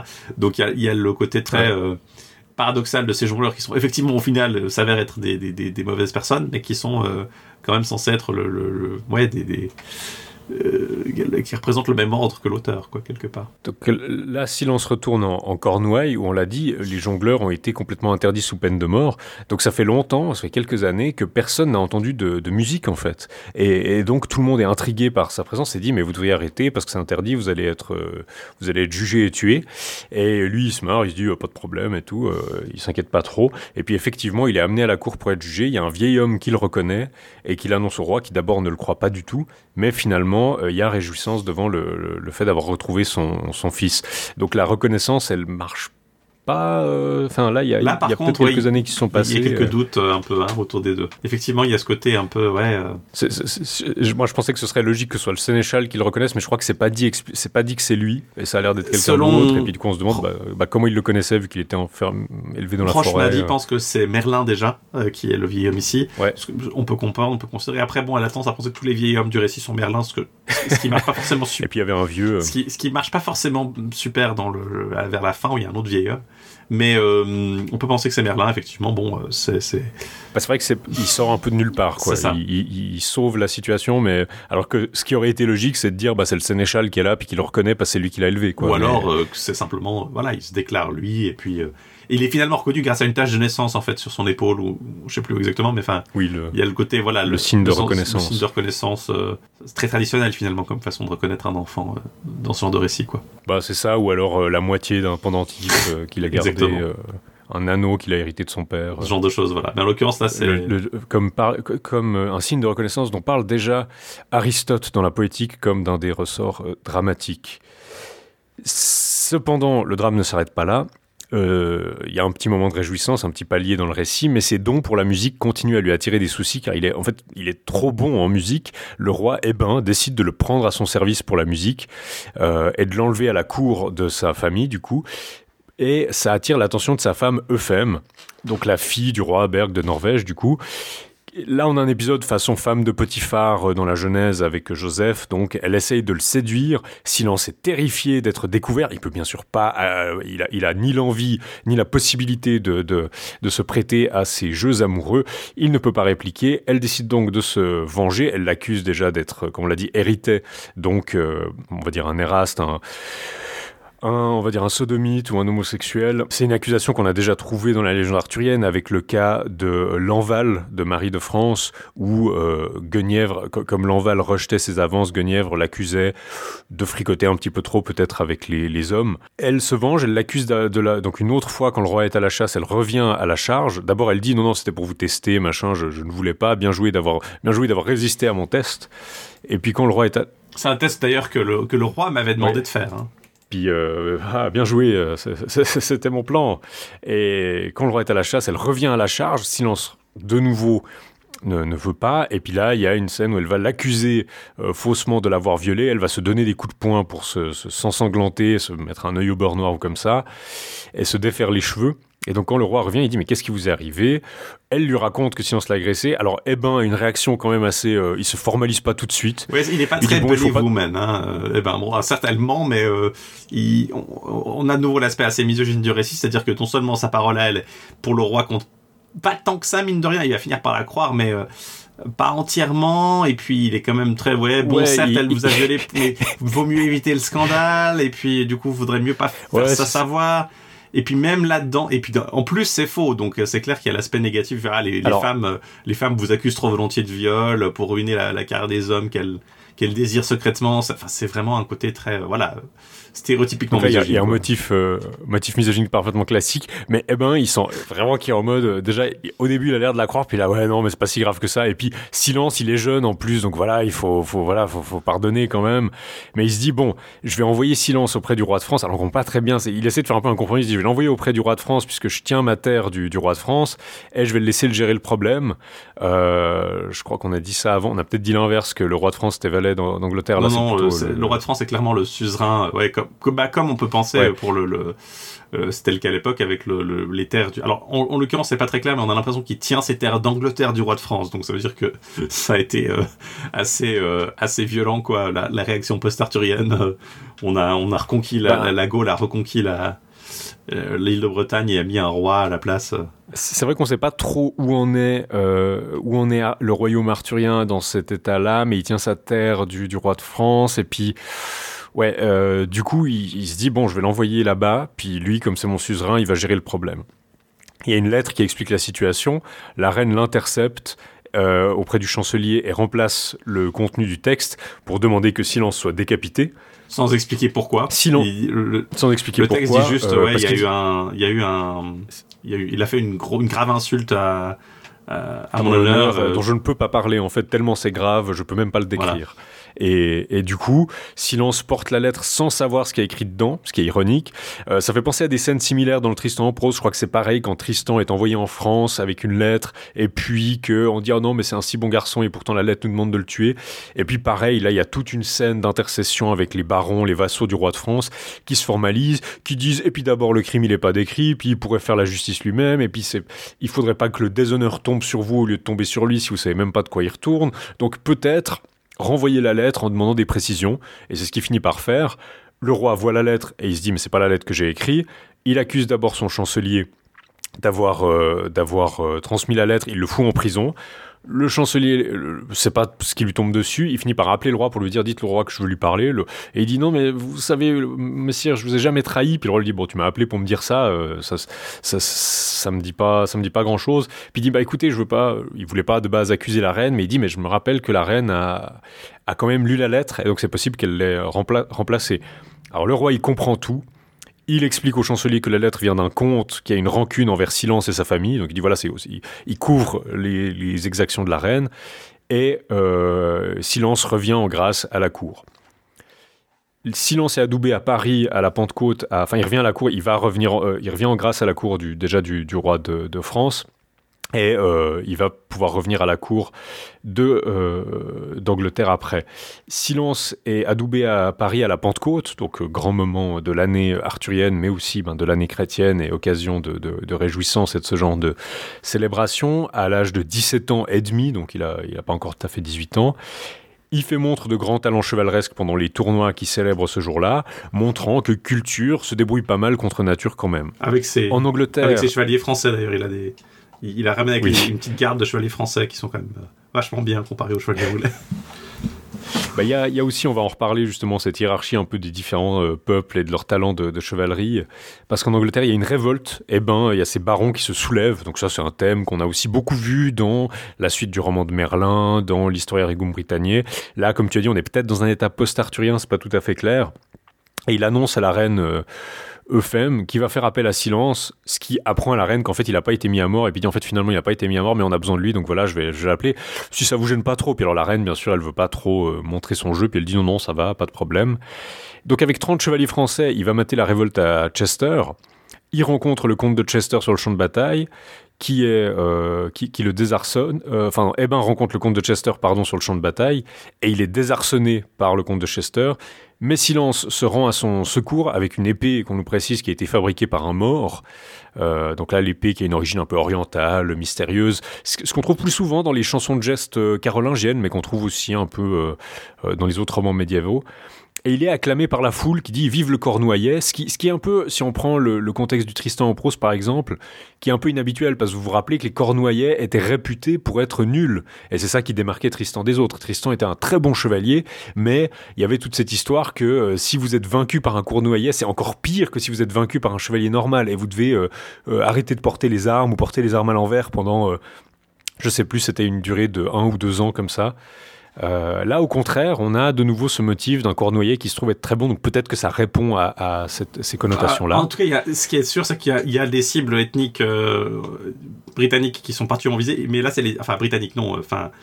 des îles du Nord-Atlantique, parce que je vais me faire taper dessus par des Irlandais, mais les Irlandais, notamment, sont particulièrement vus sous un angle négatif. On nous dit tout le temps que les Irlandais, c'est des grosses brutes colériques qui n'écoutent pas, qui sont bêtes, etc. Donc là, pour le coup... les Écossais aussi. Les Écossais aussi, un petit peu, mais c'est surtout les Irlandais. Non, c'est une dimension qu'on a déjà vue un peu quand on parlait justement la dernière fois des Merveilles de Rigomère. C'est le Far West, habité par des sauvages et des monstres. Il est vraiment très, très négatif. Ils sont négativement présentés d'une façon qui n'est pas le cas. Donc, justement, chez Tristan, les Irlandais ne sont pas particulièrement vus négativement. Tristan y va, il a des exploits, mais il n'y a pas ce côté vraiment anti-irlandais aussi fort, quoi, qu'il y a là-dedans. Et là, c'est vraiment gratuit, en plus. C'est vraiment juste des insultes. Est-ce que c'est parce qu'à l'époque, justement, on savait que les Anglais n'aimaient pas les Anglais, les Cornouaillais n'aimaient pas les Irlandais, je ne sais pas. Mais dans la lutte, Silence prie d'ailleurs, il prie « Seigneur Dieu, par pitié, toi qui m'as tiré de maintes difficultés, rends-moi fort contre cet homme, ce que nature rend faible en moi, que ta volonté le renforce, pourvu que tu le veuilles, ni un roi, ni un amiral, ni tout son empire ne peuvent me faire du mal. » Et effectivement, Silence a l'air d'être favorisé par la Providence durant cette bataille. Le comte Conan lui abîme le casque, mais en retour, il lui tranche un point et il le fait prisonnier. Il tranche à qui une jambe, à qui un pied, à qui un poing. Il fait énormément de dégâts dans les rangs ennemis. Les Français arrivent en renfort et Silence arrive aussi à les rallier. À son cri de Montjoie, pas un seul ne se détourne pour fuir ou se cacher. Vous pouvez être certain que Silence, qui met ainsi un terme à la guerre, est chéri de Dieu. Silence finit par affronter le comte de Chester sur le champ de bataille. Il le frappe assez douloureusement à la tête, il abîme un peu son casque, donc la bataille est rude, mais Silence finit par l'emporter et conclure cette bataille et cette guerre. Le roman n'a pas beaucoup d'action militaire, à part justement le tournoi, l'espèce d'image de Silence dans les tournois après son adoubement auprès du roi de France. Et puis il y a justement cette guerre entre les barons et les barons et puis le roi d'Angleterre. Enfin, il y a ce côté vraiment qui intervient un peu comme un cheveu sur la soupe à la fin, parce que l'essentiel du roman est relativement peu militariste, en fait. Enfin, il y a peu de... Alors, c'est peut-être aussi une façon de souligner que, voilà, sinon, c'est pas simplement un chevalier comme un autre, c'est aussi... il y a ce côté un peu différent, quoi, mais j'ai en tout cas retrouvé le roman relativement... il y a bien les exploits de Cador contre le dragon, mais c'est pas aussi présent qu'on pourrait avoir dans un roman de Chrétien où on commencerait tout de suite par une personne décapitée. Enfin, le roman est relativement avare de moments comme ça de joutes, etc. Alors que dans d'autres romans, on aurait beaucoup plus ça, quoi. Donc, c'est aussi quelque chose qui est un peu moins présent dans celui-ci. Et c'est un des rares épisodes, disons, où par contre, là, on nous rassure. Non, Silence est bel et bien un grand chevalier. Et d'ailleurs, voilà, il réussit à complètement à dérouter les rivaux des bains. Il y a, du coup, là, La reine reprend ses avances où elle les a laissées, maintenant que Silence est revenu. Silence les repousse toujours. Maintenant, il se donne quand même un alibi. Il dit non, mais maintenant j'ai rencontré une amie, voilà.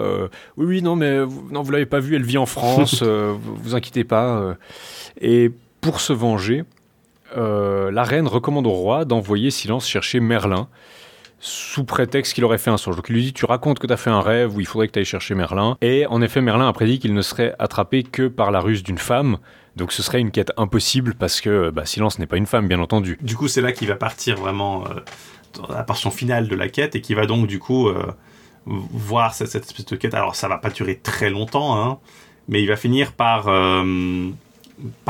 trouver un bois où il va tomber sur un vieil homme qui va lui expliquer comment il va trouver Merlin. Et alors là, de nouveau, Roche m'a dit, qui est donc la traductrice que j'ai lue, pense que c'est encore Merlin qui est déguisé, qui va l'aider à le retrouver. Je pense pas que ça... Alors, on peut penser que c'est le cas, et puis que Merlin est là pour... c'est un motif qui n'est pas non plus inexistant, mais là je trouve ça un peu bizarre parce que les formulations ne laissent pas du tout entendre ça, quoi. On a vraiment le Merlin apparaît séparément et il semble pas être au courant du plan. Enfin, je sais pas, ça me semblait un peu bizarre comme idée. Mais ce vieil homme va expliquer à Silence comment attraper Merlin, et en l'occurrence, ça consiste simplement à attendre que Merlin, qui est donc de nouveau présenté comme une opposition nature, c'est-à-dire son instinct et culture, la façon dont il a été entre guillemets élevé en tant qu'homme sauvage récemment, hein, parce que la fuite de Merlin est visiblement présentée comme postérieure à la chute d'Arthur, et il vit comme un homme sauvage dans les bois. C'est ce côté un peu Merlin traditionnel qu'on voit un peu moins dans les récits arthuriens classiques, mais qui est quand même très existant, l'idée du Merlin qui fuit et puis qui va vivre en sauvage dans la nature. Donc en fait, sa nature va vouloir faire, il va désirer la viande que Silence va faire cuire. Mais une fois qu'il l'aura, il va pas pouvoir résister, mais il va la manger, mais du coup il aura soif, et on va lui donner un mélange de lait et de miel qui va complètement le ballonner, et du coup il voudra boire du vin pour se désaltérer, et le vin finira par l'achever, et, enfin, entre guillemets, il sera drogué par le vin et l'alcool, et il pourra être attrapé par Silence, en fait. Et c'est ce qui se passe, en fait. Oui, il y a l'idée que Merlin, enfin, toujours dans le débat nature-culture, il y a l'idée que Merlin, il devrait se contenter de manger des herbes et des racines, que ça aurait évité que sa nature humaine, justement, prenne le dessus. Alors bon, dans la tradition de Merlin, on aurait pu penser qu'il y aurait aussi un débat sur sa nature démoniaque, mais là, ça rentre pas trop en ligne de compte, en fait. C'est mentionné quand même, hein. Il a un seul père et c'est un démon. Enfin, oui, mais... c'est mentionné. On pourrait penser que dans le contexte de la nature, effectivement, ça serait plus... ça aurait été un débat intéressant, justement, sur la... Enfin, c'est une des questions de la nature de Merlin, parce que dans à partir du Merlin de Robert de Boron, c'est une des questions que Merlin était destiné à être... Enfin, il voit le passé grâce à son héritage démoniaque, mais Dieu intervient et, à cause de la vertu de sa mère, lui donne la possibilité de voir le futur et qu'il puisse du coup mettre ça au service du bien. Donc ça fait partie quand même de du débat autour du personnage. Je crois que quand Viviane Ninian l'enferme, il y a aussi cette question-là. Elle dit, il a une nature démoniaque, etc. Elle le méprise pour ça. Donc, non, mais ça rentre pas trop en ligne de compte, alors que c'est clairement quelque chose, c'est du lore qu'il connaît. Effectivement. Donc Merlin va être ramené auprès du roi, et là il y a un incident qui se retrouve aussi, je crois que c'est dans le Perceval en prose, mais je suis pas sûr que ce soit dans le Merlin en prose, il me semble, ou le Merlin de Robert de Boron, je sais plus, l'incident des rires de Merlin. Je sais plus, donc... Alors, les rires de Merlin, on le trouve déjà dans la Vita Merlini. C'est déjà dans la Vita Merlini. Hein, Il y a justement trois moments où Merlin rit avant d'être amené devant le roi. Il y a un homme aux souliers qui s'est fait réparer les souliers alors qu'il sera mort avant de rentrer chez lui. Un mendiant qui ne sait pas qu'il est sur le lieu d'un trésor qui a été enterré à cet endroit-là. Et un enfant enterré. Donc, ils voient un enterrement et en fait, l'enfant était celui du prêtre. Ce qui renvoie là assez directement on va dire, à ce qui va faire écho après à d'autres épisodes de sa légende où il sauve sa mère en confrontant notamment le clergé qui voulait la condamner et qui avait notamment un fils illégitime. Voilà, donc il y a cet aspect un peu comment dire, il a il a ces caractéristiques, disons, qu'on retrouve dans d'autres récits, disons, entre guillemets merlinois, arthuriens. C'est clair qu'il y a la lecture de ça est clairement intégrée, quoi, à la narration d'Eldris, là. C'est vraiment sans doute une allusion. Voilà, Merlin fait ça quand Merlin emprisonné lui toujours fait ainsi. Mais disons, le débat nature-culture, il reprend, et là, il y a quelque chose qui est presque limite hérétique dans cette discussion, c'est que la culture accuse, enfin, Norture accuse nature d'être la vraie source du mal, parce qu'il dit, bah, Adam et Ève, ils ont commis le mal, et il n'y a aucune éducation qui pouvait expliquer ça, parce qu'ils ont été éduqués directement par Dieu dans le paradis. Et puis, alors, il y a nature qui répond que c'est évidemment la faute du diable. Donc, on a encore une... Enfin, pour parler de la nature démoniaque de Merlin, il y a vraiment une occasion manquée quand on regarde le texte et les thèmes, quoi. Ouais, c'est ça. C'est assez curieux que ce soit pas mentionné plus avant. C'est ça, alors que c'est connu. Ouais, comme tu le dis, hein, c'est clairement connu. Il le mentionne, je veux dire, il le mentionne même explicitement dans le texte, mais pour une raison effectivement X ou Y, c'est pas du tout mentionné dans ce contexte-là. Peut-être ça irait simplement pas avec sa conclusion, simplement. Mais... Peut-être. Ça lui est pas utile. Il y a aussi un passage que je trouve intéressant, c'est justement ce lien qui est fait à la famille de Cornouailles, à la famille de Gorlin, où en fait Silence, on lui a donné une quête. De base, il n'a pas choisi cette quête, mais quand il arrive à Merlin, il dit « Je suis parti de chez moi pour te traquer et obtenir ta mort. »« Ma mort », répondit Merlin, « mais pourquoi ?» Et là, Silence, plutôt que de lui dire « C'est quelque chose qu'on m'a demandé de faire », il dit « Mon ancêtre Gorlin, le duc de Cornouailles, a été tué à cause de toi. C'est pourquoi tu mourras quoi qu'il arrive. C'est un motif suffisant à mes yeux que tu aies provoqué sa mort lorsque, métamorphosant Uther Pendragon, tu lui as donné les traits de mon ancêtre. » et que tu t'es mué à la ressemblance du sénéchal qui l'accompagnait, tu as mené Uther tout droit là où couchait la femme du duc quand il a conçu le preux Arthur. » Et Merlin rétorque que engendrer Arthur, ça valait mieux que sauver le duc qui est tué peu après. Mais je trouve ça assez intéressant qu'il y ait, c'est presque une espèce de twist, que en fait Silence est une rancune personnelle envers Merlin, ce qui n'est pas révélé avant, et qui est logique, enfin qui connecte ça au fait que voilà, il est de la famille de Gorlin de Cornouailles. On pourrait peut-être se demander si c'est même pas simplement un problème manquant ou quelque chose qui aurait été expliqué ailleurs dans le texte, parce que c'est vraiment, il a pas de raison d'expliquer à, enfin on pourrait penser qu'il, je sais pas, je trouve ça un peu bizarre en fait le côté le côté qu'il ait besoin de faire cette justification alors que Merlin lui demande pas spécifiquement, enfin il aurait pu lui dire j'ai été envoyé par mon roi, etc. Et on pourrait penser qu'il y a quelque chose qui justifiait ça, ou le fait qu'il devait cacher à Merlin le fait que c'était le roi Hébin qui l'envoyait, je sais pas, peut-être simplement un scribe ultérieur qui s'est dit tiens mais enfin ce serait quand même logique que ce soit ça, donc on va rajouter ça pour rappeler le lien, ou c'est juste une façon d'accrocher la légende arthurienne avec, je sais pas. Mais c'est juste que je trouvais ça un peu curieux quand même, comme disons, représentation de ça ici, là, c'est... Mais donc il y a un peu une confrontation finale à la cour. Alors Merlin, il y a ces scènes de rire en chemin, puis à la cour, il rit de Silence, d'une nonne et de la reine, de façon un peu énigmatique, et il ne veut pas forcément le révéler, donc on le met au trou. La nonne en question, c'est une nonne qui a... Elle n'a pas été très très sympathique avec Silence. Elle a fait elle était mentionnée dans un lien, négativement avant qu'on explique qui elle était vraiment en fait. Puis finalement, on menace Merlin de lui couper la tête. Il dit je parle si j'ai sous réserve, enfin voilà, sur la garantie que je n'aurai pas d'ennui pour ce que je dis. Il révèle les trois scènes, donc le type avec les souliers, qui a fait ses souliers, le type qui mendiait sur un trésor, et le prêtre qui chantait pour un enfant qui était le sien. Et il y a la reine qui intervient et qui dit, mais peut-être la reine, elle sent que ça va être son tour, puis elle dit, Merlin, quel plaisir, comme tu t'entends à dire du mal des femmes, quel plaisir prends-tu à me dire ainsi? Donc là, il parlait de la mère de l'enfant qui a été enterrée en disant qu'elle était infidèle. Mon époux ne devrait absolument pas tolérer de telles paroles, il ferait bien mieux de te faire tuer ou de te faire jeter dans quelque misérable lieu. Merlin se moque de ses menaces. Et puis, il y a le roi qui dit « Madame, vous avez tort, même si un Écossais ou un Irlandais m'adressait des paroles, sottes ou fondées, il aurait bien le droit à sa tranquillité ici devant moi. Ne suis-je pas le roi? Laissez-moi parler, décider et agir selon mon bon plaisir.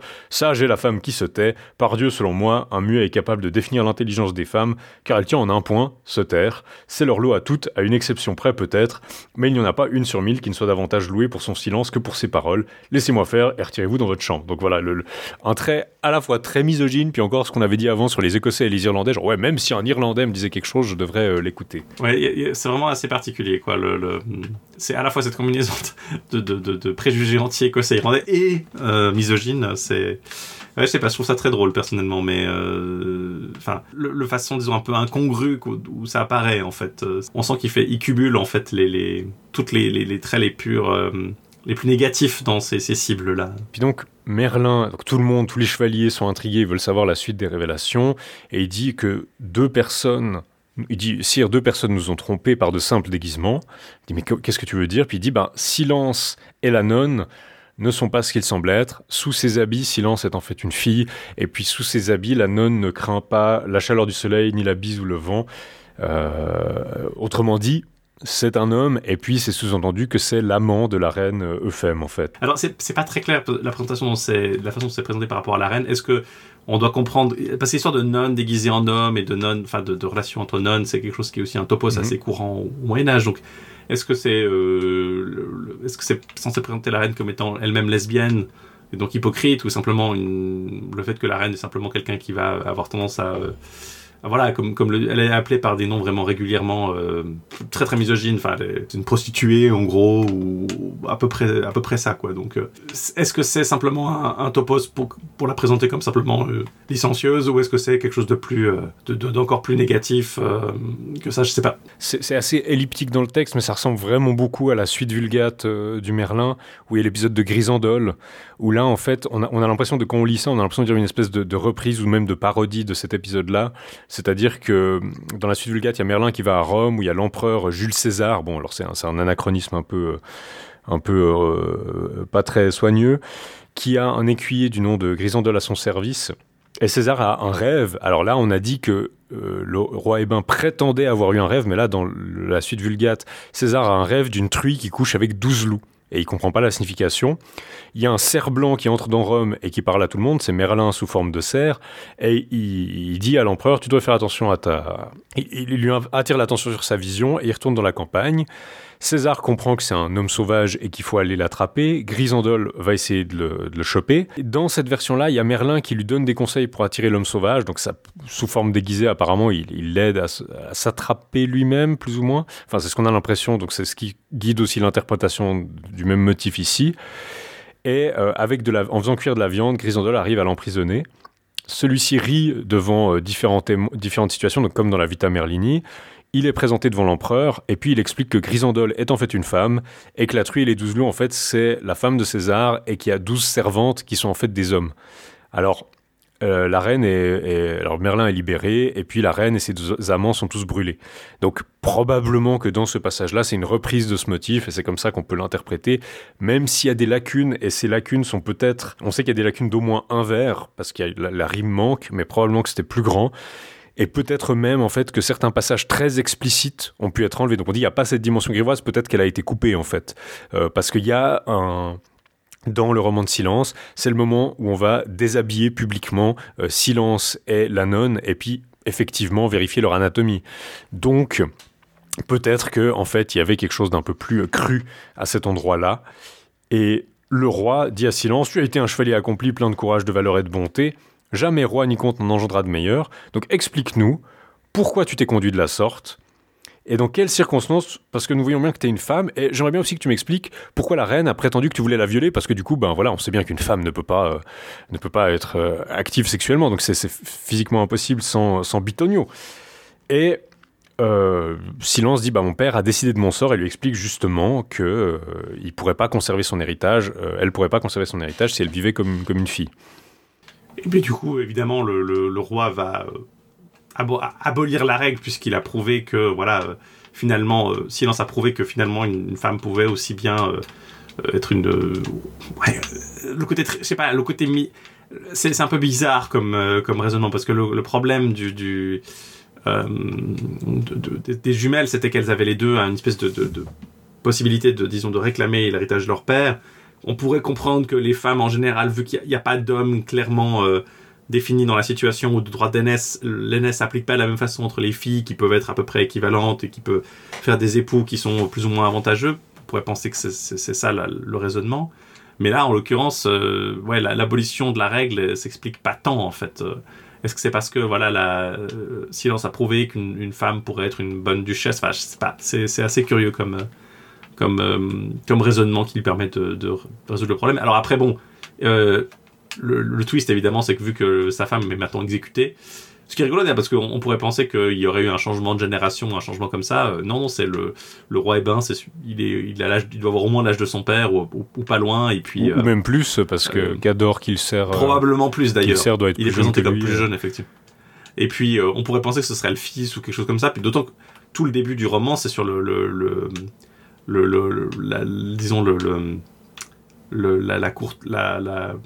l'histoire du mariage entre Euphème et le roi. Alors on pourrait éventuellement penser que bon, il y aurait cette idée que voilà vu qu'elle est étrangère, ou vu qu'elle est danoise, ou vu qu'elle a des circonstances un peu particulières, c'est ça qui justifie, disons, le fait que voilà, elle a des mœurs différentes, mais c'est même pas mentionné spécifiquement. Et c'était même mentionné plutôt positivement, en fait, donc c'est pas très clair si... Ouais, le mariage, il était censé être un mariage idéal du temps jadis, donc on s'attendrait à ce que ce soit...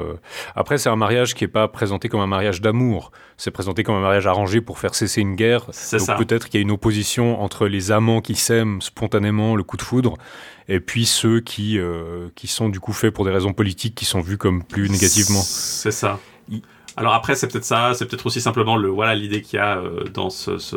Mais je sais pas, ça aurait été logique de sauter une génération, ouais. Que ce soit le fils de Desbains et sa femme, et ça aurait été assez... C'est logique, quoi. Si ça reprend le motif de Grisandole, parce que Grisandole, à la fin, elle prend aussi la place de la reine qui a été brûlée, et elle peut marier elle marie César, en fait. Donc il y a le même motif où, à la fin, le travestissement est démasquée, et puis elle épouse le roi, puis c'est ce qui se passe ici. La nonne l'ex-nonne est brûlée, la reine est écartelée. De toute façon, on nous dit la cour la détestait, de toute façon, c'était une mauvaise reine, elle était cruelle, et puis elle était pas très généreuse. Et puis du coup... le roi choisit Silence comme femme, ce qui est un peu bizarre parce que justement il lui dit « Ah Silence, ta loyauté c'est très important, puis tu sais ce qui est important pour une femme, c'est de pas tromper les gens. » Puis t'es là, oui mais ben il y a quand même eu tromperie assez, enfin il y a quand même eu un travestissement assez... Donc c'est un peu, la conclusion elle part un peu dans tous les sens et on comprend pas exactement ce qui se passe, mais probablement qu'il faut y voir le fait que ça reprend un motif qui existait déjà et qu'il l'adapte plus ou moins à son histoire en limant un petit peu les numéros de série sans que ça marche toujours.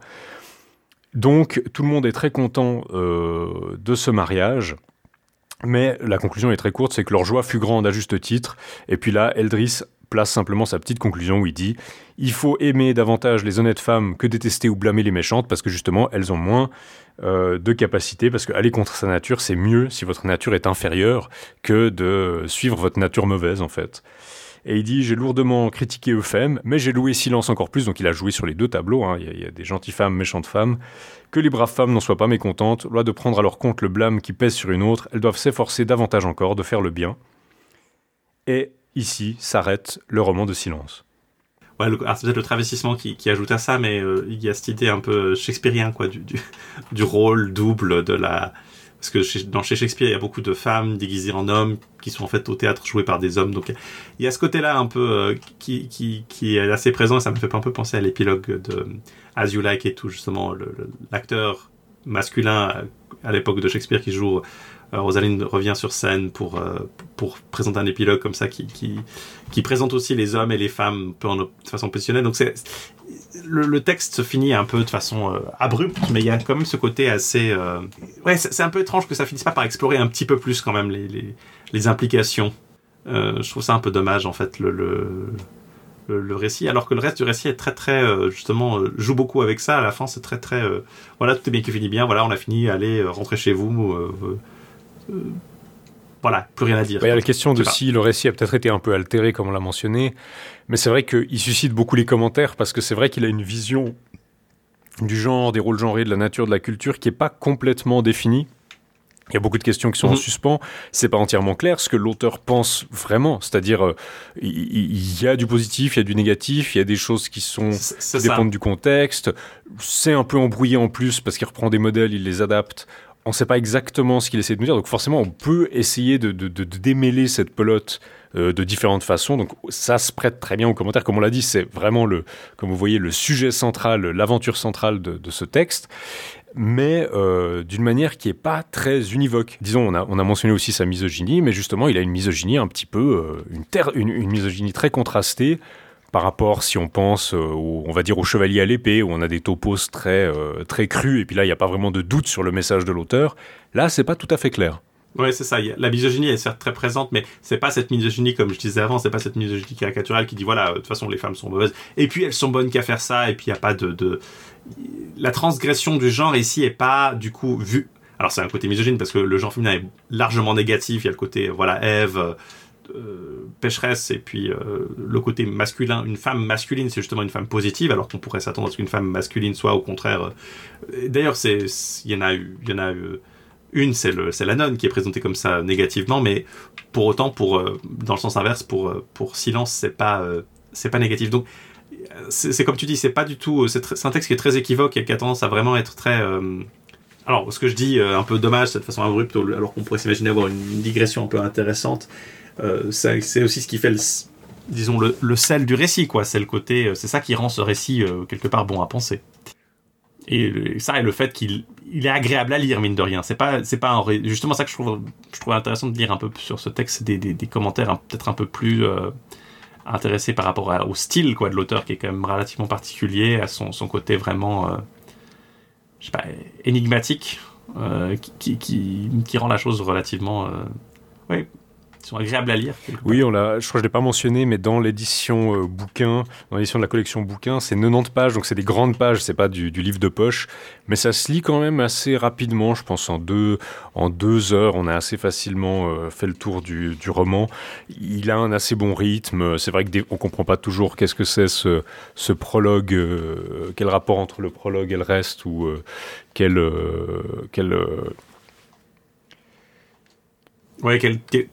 le côté un peu voilà ouais. Quel est le point, enfin quelque part ça se lit dans ces espèces de question des rôles genrés et puis de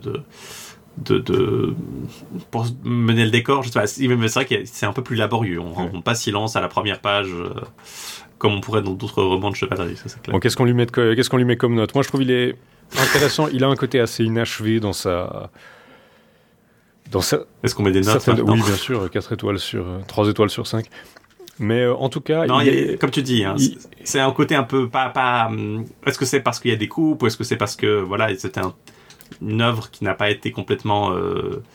peut-être que certains dialogues sur nature et nurture ont été ajoutés a posteriori, je sais pas. On pourrait penser que c'est aussi dans ce sens-là, quoi, hein, que c'est quelque chose qui... Hein, c'est une matière, par rapport à Grisandole, qui explore pas vraiment les implications. Grisandole est très, très... alors bon, Grisandole, c'est aussi un épisode parmi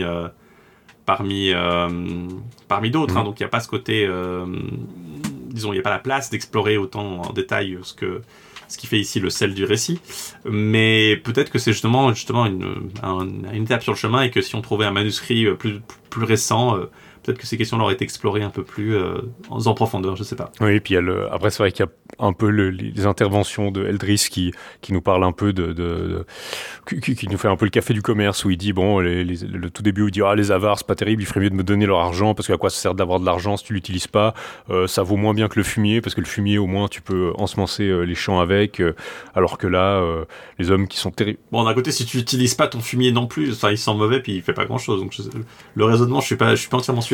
Ouais, alors c'est vrai. Alors le talent rhétorique argumentatif de Heldris n'est pas toujours au rendez-vous, mais c'est peut-être ça aussi qui crée un meilleur roman, parce qu'un roman univoque, il laisse moins de possibilités à... Peut-être ce qui fait un bon roman, c'est qu'il présente des thèmes et des questions, et qui vous dit pas que c'est pas forcément un roman à thèse, quoi. Je crois que Proust a une phrase là-dessus où il dit si tu vois il dit que voir la thèse centrale d'un roman, c'est comme voir l'étiquette du prix sur un objet. C'est quelque chose que t'es pas censé... c'est pas sous ce rapport que t'es censé l'aborder, en fait. Alors là, c'est sûr que le roman n'est pas du tout... Il y a ce côté un peu... oui, comme tu dis, qui fait le sel du roman, c'est vraiment son côté... voilà, c'est ce qui fait le sel de la chose, c'est le fait qu'il ne soit pas particulièrement clair sur ses intentions.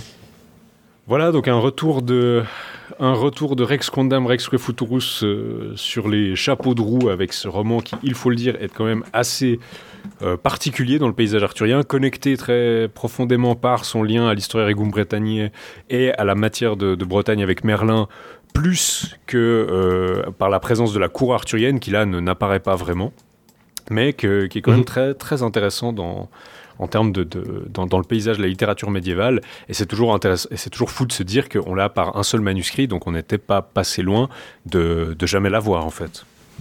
Oui, le paysage de la critique arthurienne moderne serait quand même radicalement différent si on ne l'avait pas eu. Donc, c'est...